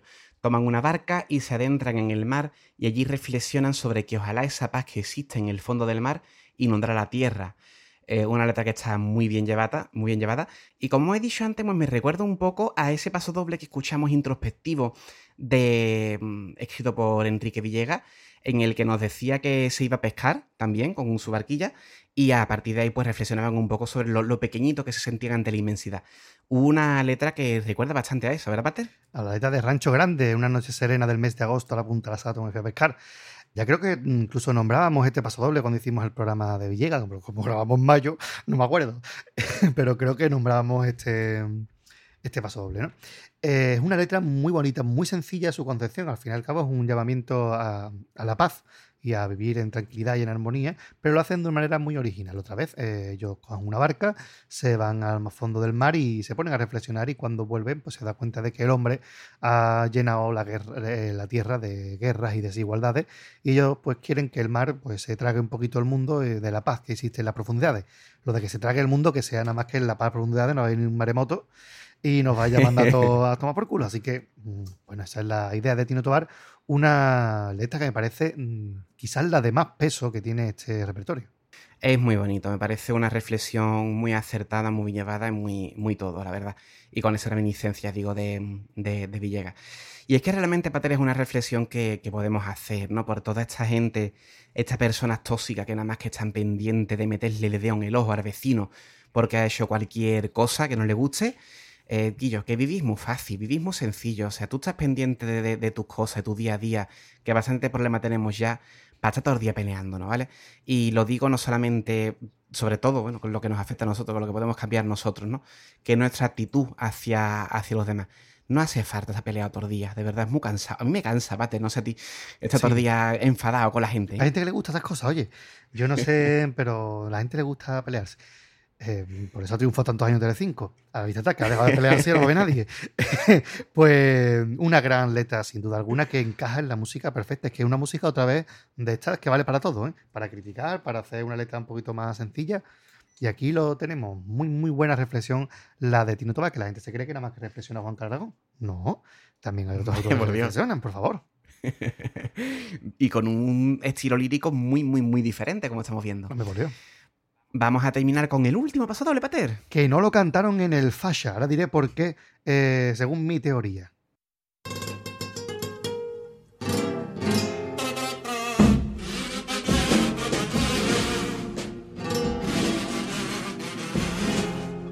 El carnaval gaditano se hace formando una cadena. Una cadena que empieza el eslabón de las letras, letras nacidas del pueblo y para el pueblo cantada por voces, voces sencillas y humildes. disfraces se esconde. Se esconde entre disfraces, junta un sastre que mil tipos adornó. Adornos son los que el artesano imagina para inundar de carnaval cualquier rincón de Cajalí. Una comparsa ensayando, ensayando notas, notas afinando, que hacen las delicias del buen aficionado. La afición del carnaval, el carnaval tiene un fresco negro y un pregón de coplas hace el postulante, postulante en cabalgata, la cabalgata por con tu calle y tu calle todas llevan a la plaza, plaza coro y callejera, las callejeras al teatro no van, y teatro, contra bollita, infal y prensa, prensa para comentar, comentarios siempre del jurado llegan, llegan ya los carnavales, ya que en mi bendita tierra.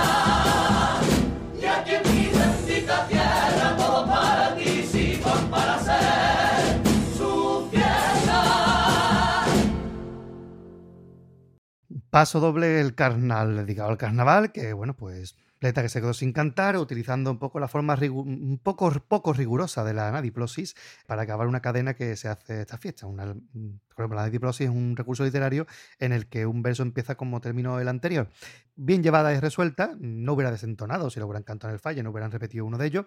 Hay que decir que el que repitieron fue justo el anterior, el de Tomé prestado una barca. Y yo tengo una teoría, la lanzo, Gadi. Hombre, por supuesto, para eso estamos. La teoría es que yo creo que guardaron este paso doble para la final y Martínez Ares se cuela en semifinales con el paso doble de Campo del Sur, Sur de las Penas y hace una anadiplosis perfecta en ese caso con el mismo recurso. Entonces yo creo que dirían, si lo cantamos parece que nos hemos copiado el recurso de Martínez Ares. Y dijimos, pues vamos a cantar otro. Yo creo que puede ir por ahí un poco los tiros, no obstante, era su competidor directo. Claro, tiene todo sentido porque recordemos ese paso doble que hemos escuchado antes de la guerra, ¿no? Y ya Antonio Martínez Ares se había convertido en ese momento en uno de los inmortales, ¿no? ¿Cómo le llamaba? De los eternos. Estaba siempre en la final, así que me suena totalmente factible que fuera una respuesta decir que yo hemos cantado esto, vamos a diferenciarnos, vamos a hacer una cosa diferente, ¿no? Me suena totalmente factible. Como bien dices, en este caso hace uso de la anadiplosis un poco libre, no lo repiten todos los versos, no repite la palabra exactamente igual, pero lo usa de una forma pues, bastante efectiva para hacer un repasito por el concurso del Falla, por el carnaval de Cádiz. Una letra que está muy bien resuelta, pero yo creo que pasó eso simplemente, es decir, vamos a diferenciarnos un poquito, sin más. Esperamos que se podía haber cantado perfectamente y no desentona para nada con la calidad del resto del repertorio. Claro, porque al fin y al cabo los resultón de este paso líder de Martínez Ares es curiosamente el recurso que utiliza. Si Exacto. Tú lo repites, pues te quedas sin nada más, porque lo que se dice aquí tampoco va mucho más allá, sino que todos son importantes, desde el aficionado al postulante, a los carnavaleros, la prensa, todo. Así que bueno, pues una letra que está muy bien, que hay que decir que el audio que hemos escuchado es de la cinta, pero que cuando lo vean ustedes en YouTube, pues lo veréis como lo hemos sincronizado con un vídeo que hay cantándolo en la calle. ¿Por qué no me he puesto el audio de la calle? Porque se escucha muy mal. Entonces hemos puesto el audio original y verán ustedes cómo he intentado sincronizarlo lo máximo posible de este grupo de musiquita cantando. Si no me falla la memoria ahora mismo, que no lo tengo delante del vídeo, creo que es La Torre Tavira. Bueno, fantástico. El pater siempre se marca sus cositas de estas en el montaje de YouTube, por eso insistimos siempre en que si pueden, pues le echen un vistazo a las coplas en ese montaje. Vamos terminando con el repertorio de los musiquitas y vámonos con los dos últimos cuplés, Pater. Los cuplés de la final. Vámonos con ellos.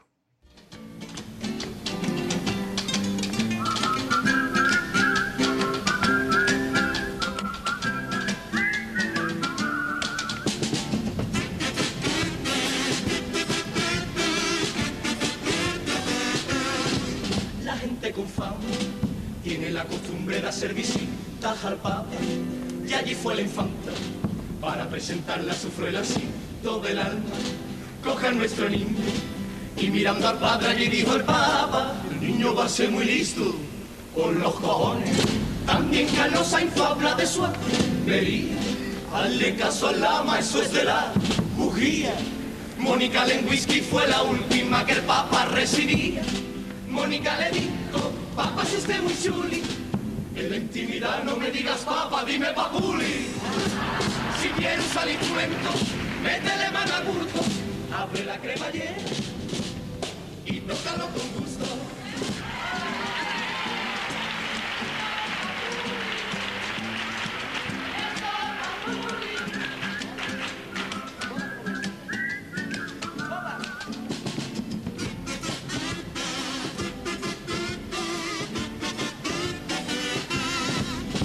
Con nobleza, la de Fran Rivera, la hija de la duquesa.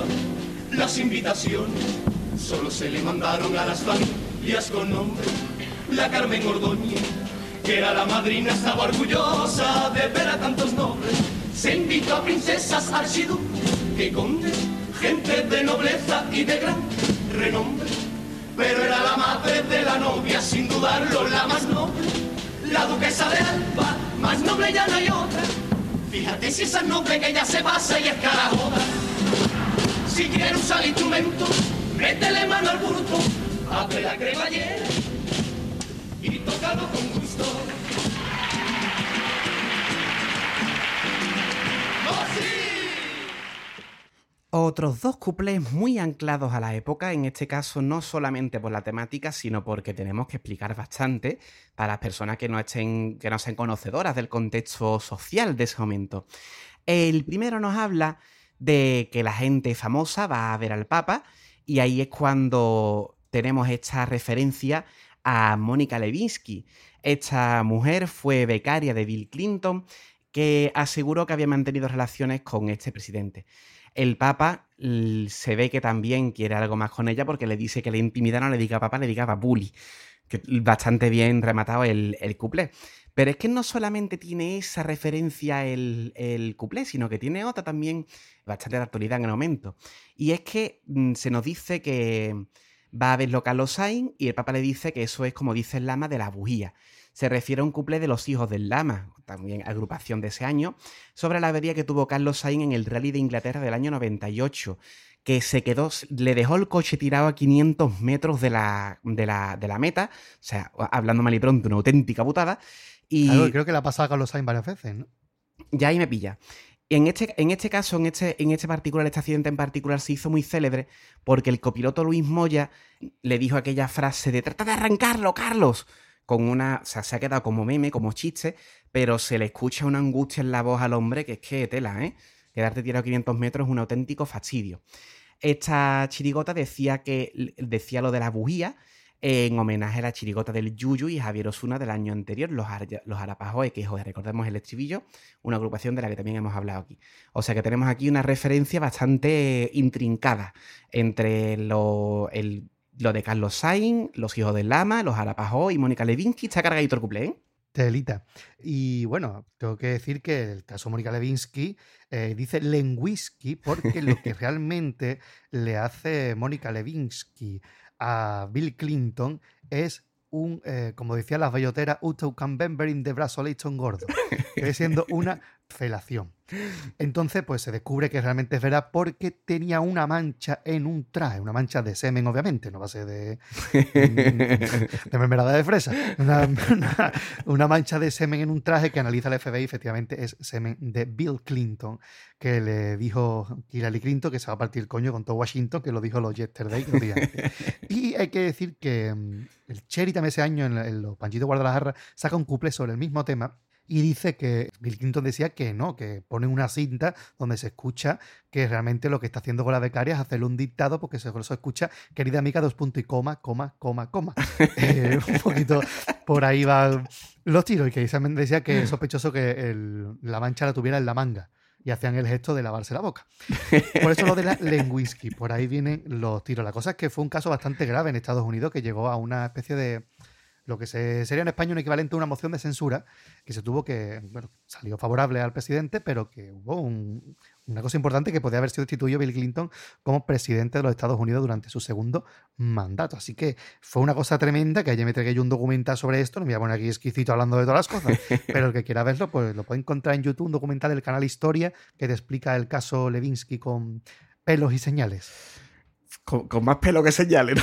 Más pelo que señales, no sabemos cómo tenía aquello. Bien, bueno, dejo la reflexión de que a este hombre lo quieren destituir por tener un escándalo con, bueno, con esto, ¿no? Con este tema. Y lo que ha pasado después. Ahí lo dejo, ¿no? En la política. Ahí lo dejamos. Luego tenemos el cuplé de la boda con nobleza, que se refiere a la boda del torero Fran Rivera, el hijo del también torero Paquirri y de Carmen Ordóñez, que se casaba con Eugenia Martínez de Irujo, la hija de la duquesa de Alba. Esta es la boda del Matavaca y la niña de la duquesa, que se refiere a los yesterday, en ese paso doble inmortal de Andalucía. Se refiere a la nobleza, aunque la más noble es la duquesa de Alba, tanto que es carajota. Aquí tenemos la duquesa de Alba, es una gran figura carnavalesca, ¿no? Se le ha metido muchísima carga. Y juegan con el significado del término noble. En este caso, pues, noble de nobleza, ¿no? Pero también noble de que eres muy buena gente, y tanto que tan buena gente que eres, pues eres carajota. Muy bien tiradito el cuplé, muy simpaticón. De bueno que eres tonto, que sería la frase. Exacto. Más coloquial. Hay que decir que, bueno, que efectivamente eso de que es la más noble no es porque sea duquesa, es que la duquesa de Alba está en el libro Guinness de los récords como la persona con más títulos nobiliarios del mundo. Nada más y nada menos que 46 títulos nobiliarios.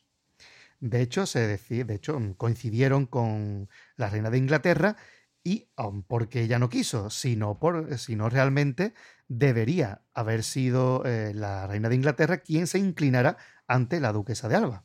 Qué fuerte, las cositas, ¿eh? Y pensamos nosotros que estaba desfasada estas cosas, ¿sabes? Hombre, por favor. Así que ahí tenemos esto de... Esta es la duquesa de Alba, que recordemos que es muy famosa, ¿no? Esa forma de hablar de yo no sé nada, yo no sé, esa cosa que tenía ella, que la dicen también la familia de Perón, y recordemos. Sí, hombre, yo no sé nada, tú no sabes nada, que te comiste toda la fuente de empanada. Estropajonana. Maravillosísimo. Maravilloso. Grandes estos dos cuplés, quizás son los mejores de todo el repertorio, por lo menos los más logrados, los menos desagradables, sí. Y así cerraron esta actuación de la final, de las partes no fijas del repertorio, porque nos queda todavía pues el popurrí, que para mí es de lo mejor. Completamente de acuerdo, vámonos con él. Van a comenzar estos musiquitas, un corto popurrí que pueda divertir aquel que nos sigue, que ese señor, señora, no se marche, que les quiero contar que tuve que pasar para venir a cantarle. Vine en mi autobús, que se abriría una jarta, pero al final llegué y en tu ciudad toqué, aquí esta historia va a comenzar.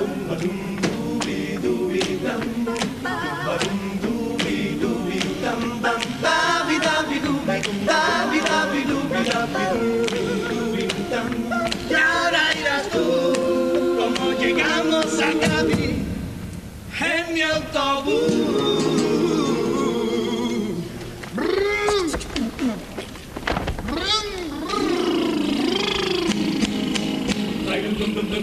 En mi autobús me viste venir de una ciudad a otra, siempre vamos así, viniendo hacia aquí, mi problema es sufrir.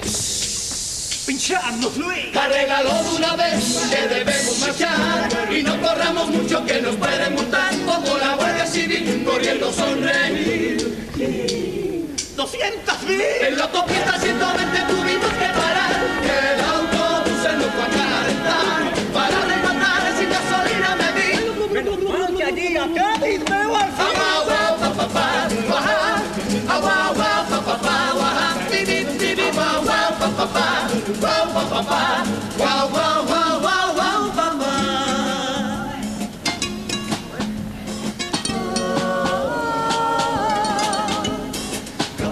mi sabor en el puente Carranza, un nuevo día iba a nacer. hacia la playa para ver tu amanecer. La brisa marina que en el bus entraba nos llevaba a conocer una ciudad que más cerca.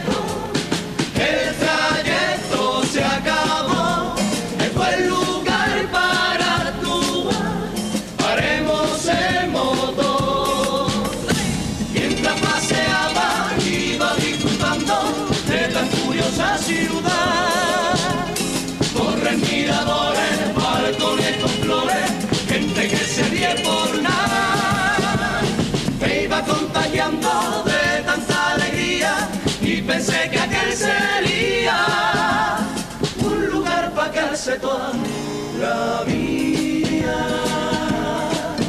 la vida.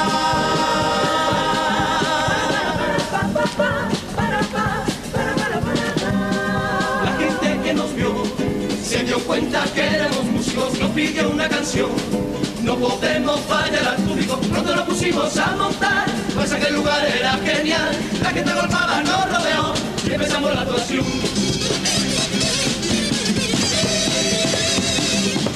Bueno, Manolo, ha llegado el momento de recordarte que sería una buena ocasión para que disfrutásemos un donativo al final de nuestra actuación. Y si más empezamos con la fabulosa actuación de Los Musiquita.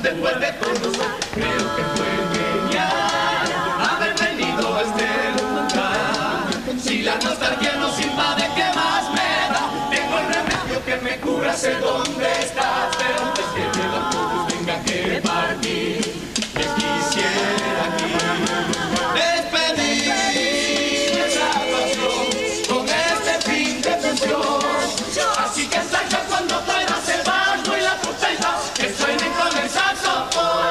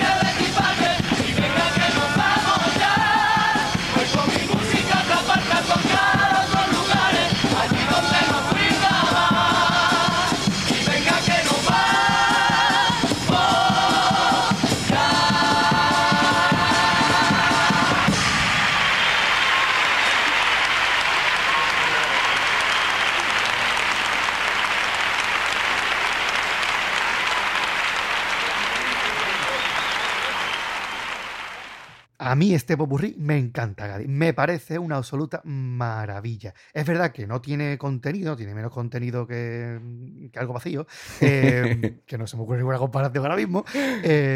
Y es verdad que... Pero es muy teatral, es una actuación... Simplemente cuentan, en esa actuación misma la que están haciendo, que empezaron en la presentación, cuentan cómo han llegado hasta allí, con esa parte de la furgoneta que se le estropea, etcétera. Llegan a Cádiz, se enamoran de la ciudad, el típico tópico de llegar a Cádiz y quedarse embelezado, que ya lo había dicho ya Paco Alba hace muchos años, y es muy entretenido, pero una musicalidad yo creo que aplastante y una interpretación magnífica, muy teatral. Recomendamos verlo en el YouTube porque es muy muy teatral, sobre todo la parte del autobús donde ellos simulan estar montados a un autobús con su movimiento, se le pincha las ruedas, como que la inflan y el autobús se va poniendo derecho, y todo ello con gestos y sobre todo musicalmente muy completo porque hacen muchísimos juegos de voces, pero todo entendiéndose a la perfección. Yo hacía muchísimos años que no escuchaba este popurrí.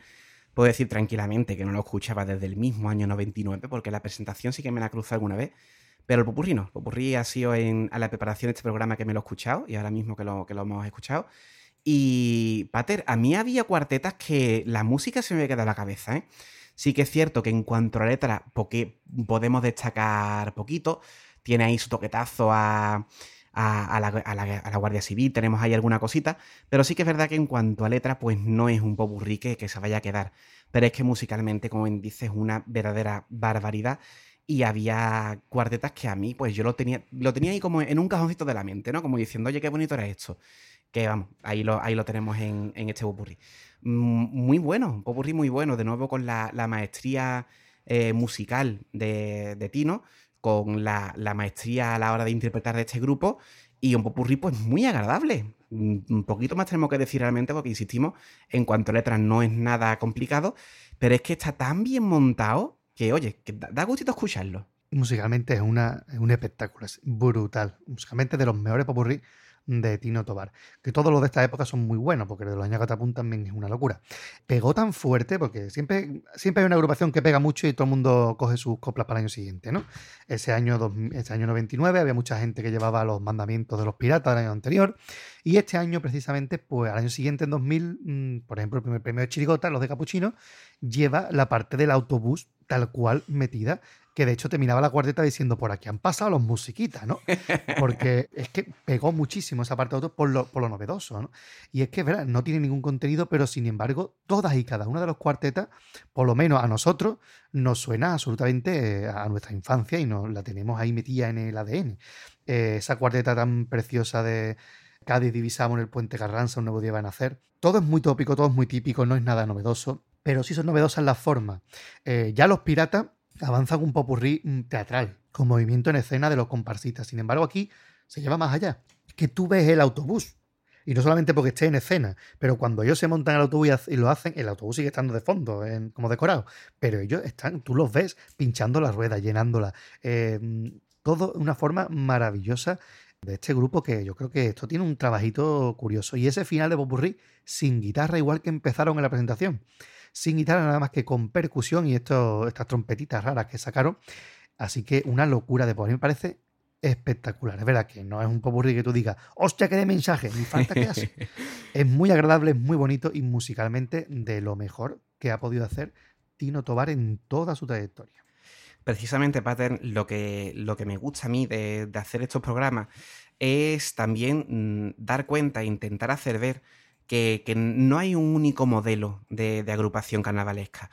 Ya digo que yo me recuerdo en el año 99 flipándolo con esta agrupación, y la recuerdo con los años, incluso sin haberla escuchado, insisto, pero solamente por ese aire alegre, ese aire agradable que traen, por ser una agrupación bonita. Y es que muchas veces no hace falta más para que una agrupación se recuerde que sea bonita. Evidentemente tiene mucho trabajo, hay letras que son absolutas maravillas como el de la barca o el de los padres. Es una agrupación de altísima calidad, pero que realmente en conjunto, si nos paramos a mirarlo en conjunto, no es como otras agrupaciones que tú digas, oye, este paso doble que es muy crítico tal, este paso doble que tiene un mensaje importantísimo, el popurrí que tiene la cuarteta tal. Aquí es el conjunto, aquí es precisamente lo que nos anuncia el nombre, es la musicalidad que tiene la agrupación. Es un conjunto de una agrupación, pues, insisto, simplemente muy agradable. El hecho de decir que esta agrupación se ha quedado por ser muy agradable, yo no lo considero para nada ningún tipo de desprecio, sino más bien al contrario, es un gran halago. Igual que lo dijimos de otras agrupaciones que hemos analizado, por ejemplo, del Tren de los Escobazos de Luis Ripoll. Los Regaera, pues efectivamente. Para mí, Los Musiquitas se quedó precisamente por lo mismo, por ser muy agradable. No hace falta un gran contenido muchas veces para que se quede. Es que precisamente hacer una cosa tan agradable, tan... que se te quede en el oído veintitantos años después de mucho tiempo. Yo escuché el popurrí para preparar el programa este y llevaba sin escuchar el popurrí de Los Musiquitas años. Y cuando lo escuché yo prácticamente iba tarareándolo a la vez que lo escuchaba. ¿Por qué? Porque se te queda inmediatamente y eso es muy difícil de conseguir. Eso es tan difícil de conseguir como hacer un popurrí, pongamos por caso, como Los Ángeles Caídos, con un nivelón de letras espectacular. Hombre, si se consiguen aunar las dos cosas, estupendo, ¿no?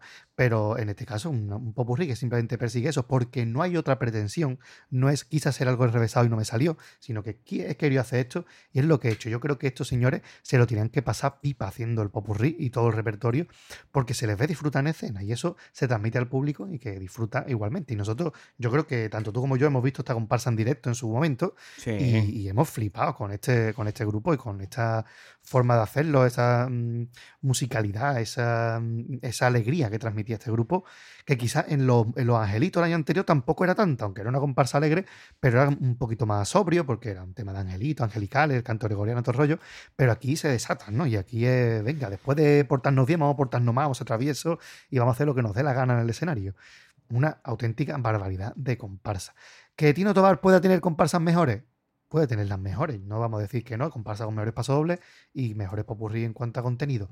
Pero esta tiene un saborcito especial que quizás a otras le falta. Recordemos que tenemos ahí a Jesús Bienvenido, que es músico de profesión, si no me equivoco, al menos profesor de música, ¿verdad, Pater? Maestro de música, efectivamente. Y que es una auténtica máquina a nivel musical, o sea que él metería muchísima mano en este popurrí para darle la enjundia que tiene a nivel musical.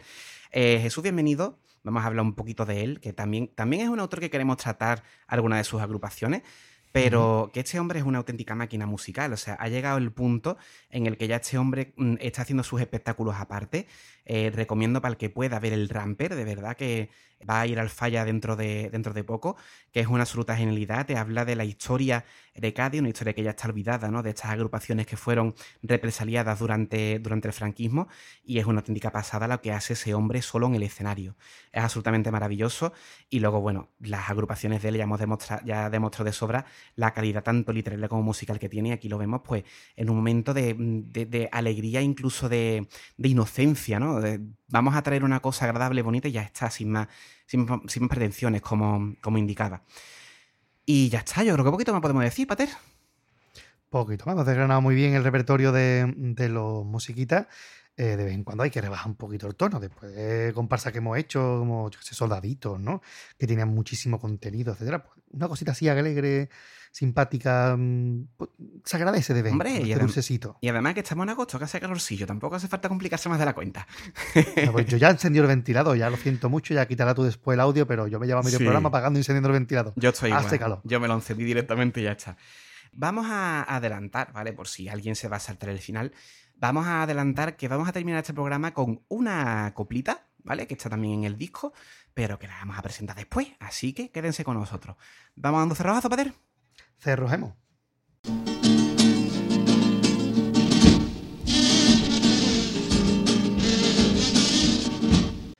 Pues hasta aquí este programita. De nuevo estamos en las 2 horas y pico largas. No somos capaces de hacer un programa más corto. En este caso, bueno, nos hemos enrollado bastante con el contexto carnavalesco.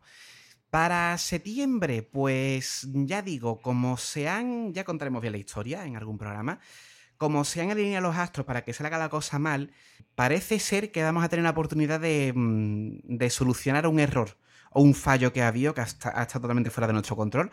Así que en septiembre, con suerte, traemos lo que queremos traer. Ya lo verán ustedes cuando llegue su momento.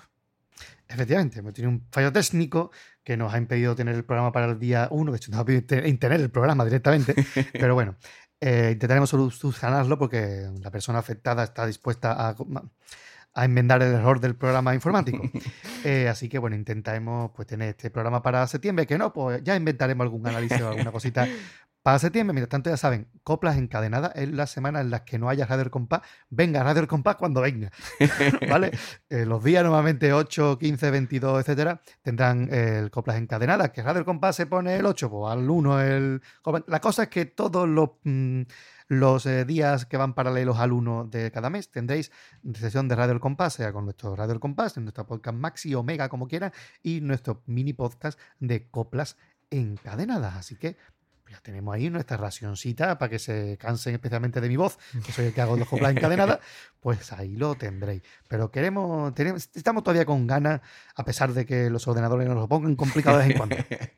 Sí, ha sido un fastidio bastante importante, la verdad. Pero bueno, aquí seguimos con ganas de seguir trayéndole carnaval cada mesecito en este formato. Y el Pater, pues bueno, que se le la manda a la cabeza y hace estas cositas. Para alegría nos consta de algunos de los oyentes que ya nos han dejado comentarios. Insisto, estamos grabando el día 2, pues ya nos han dejado comentarios de que ¡ole, que ha vuelto el coplas encadenado! Así que, como siempre, muchas gracias a nuestros oyentes, porque de verdad nos da la vida que estén ahí pendientes de lo que hacemos y que nos dejen estos comentarios. ¿Y cómo pueden comentar? Pues como siempre, tenemos el blog, tenemos iVoox y tenemos YouTube, que el Pater incluso, aparte de los montajes de la radio, ya está haciendo también el coplas encadenada, lo está haciendo en YouTube. Esos tres lugares están funcionando maravillosamente bien para dejar comentarios. El blog Compás Gaitano, iVoox y YouTube, insisto.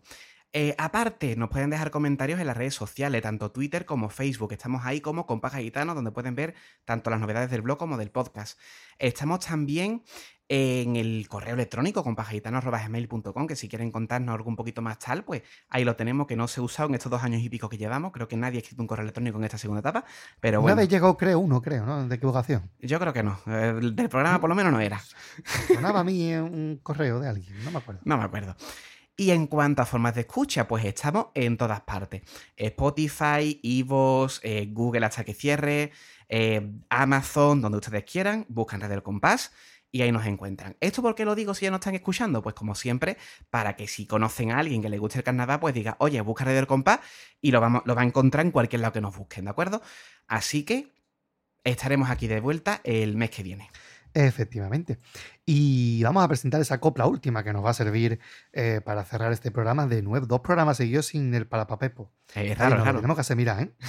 La siguiente agrupación que cojamos, que no haya nada raro extra, para que nos quite a nosotros el parapapel. Hombre, que nos tiene que salir ese aviso de copyright en YouTube, que siempre nos sale porque el celu, como persona inteligente que tiene todo registrado sus agrupaciones, y en todos los vídeos nos sale, pon avisos de copyright. Esto pertenece... No pone parapapel, sino pone me gusta mi Alfonso. Ahí va. Que es como se llama el popurrí de los cagarrutas. Vamos a irnos con una copla llamada Bonus Track. Que, como hombre de coro me gusta. Entonces el coro de Cádiz, Bonus Track, ¿de qué va? Yo qué sé, de coro. De lo que sea. Cada uno va de un botón de la radio antigua, Pater. Yo qué sé, fantasía letargada. Pues vamos a escuchar un Bonus Track que se trata de un trozo de paso doble. Yo me imagino que Tino Tovar empezó a escribir paso doble, no sabía cómo rematarlo y dijo, vamos a meterlo ahí cantado por swing en el disco. Digo, si lo canto yo. Y eso es lo que vamos a escuchar, un medio paso doble de los musiquitas en swing. Un paso doble de temática amorosa. Tío, llega hasta la mitad, porque hasta antes del trío. Pues vamos a escucharlo. Les emplazamos al siguiente Radio El Compás, sea lo que sea. Y hasta luego, Pater. Hasta luego, Gadín.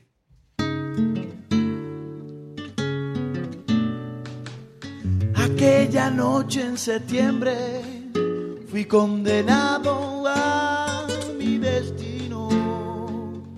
Y a pesar de los reveses fui comprendiendo mi sino.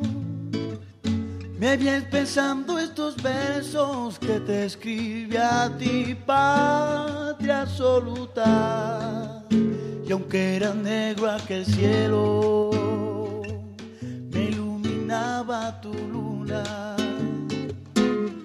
Y a golpes de recuerdos fui descubriendo que no te quise olvidar, que entre mi letra y tu existencia había un sendero del cual jamás ya nunca me iba a separar. Bendita compañera, bendita seas, bendita amiga, tanto tú me has dado y tanta es mi condena, que este musiquita lo veo poca ofrenda. Y tanto tú me has dado, tanta es mi condena, cristal, lo veo poca ofrenda.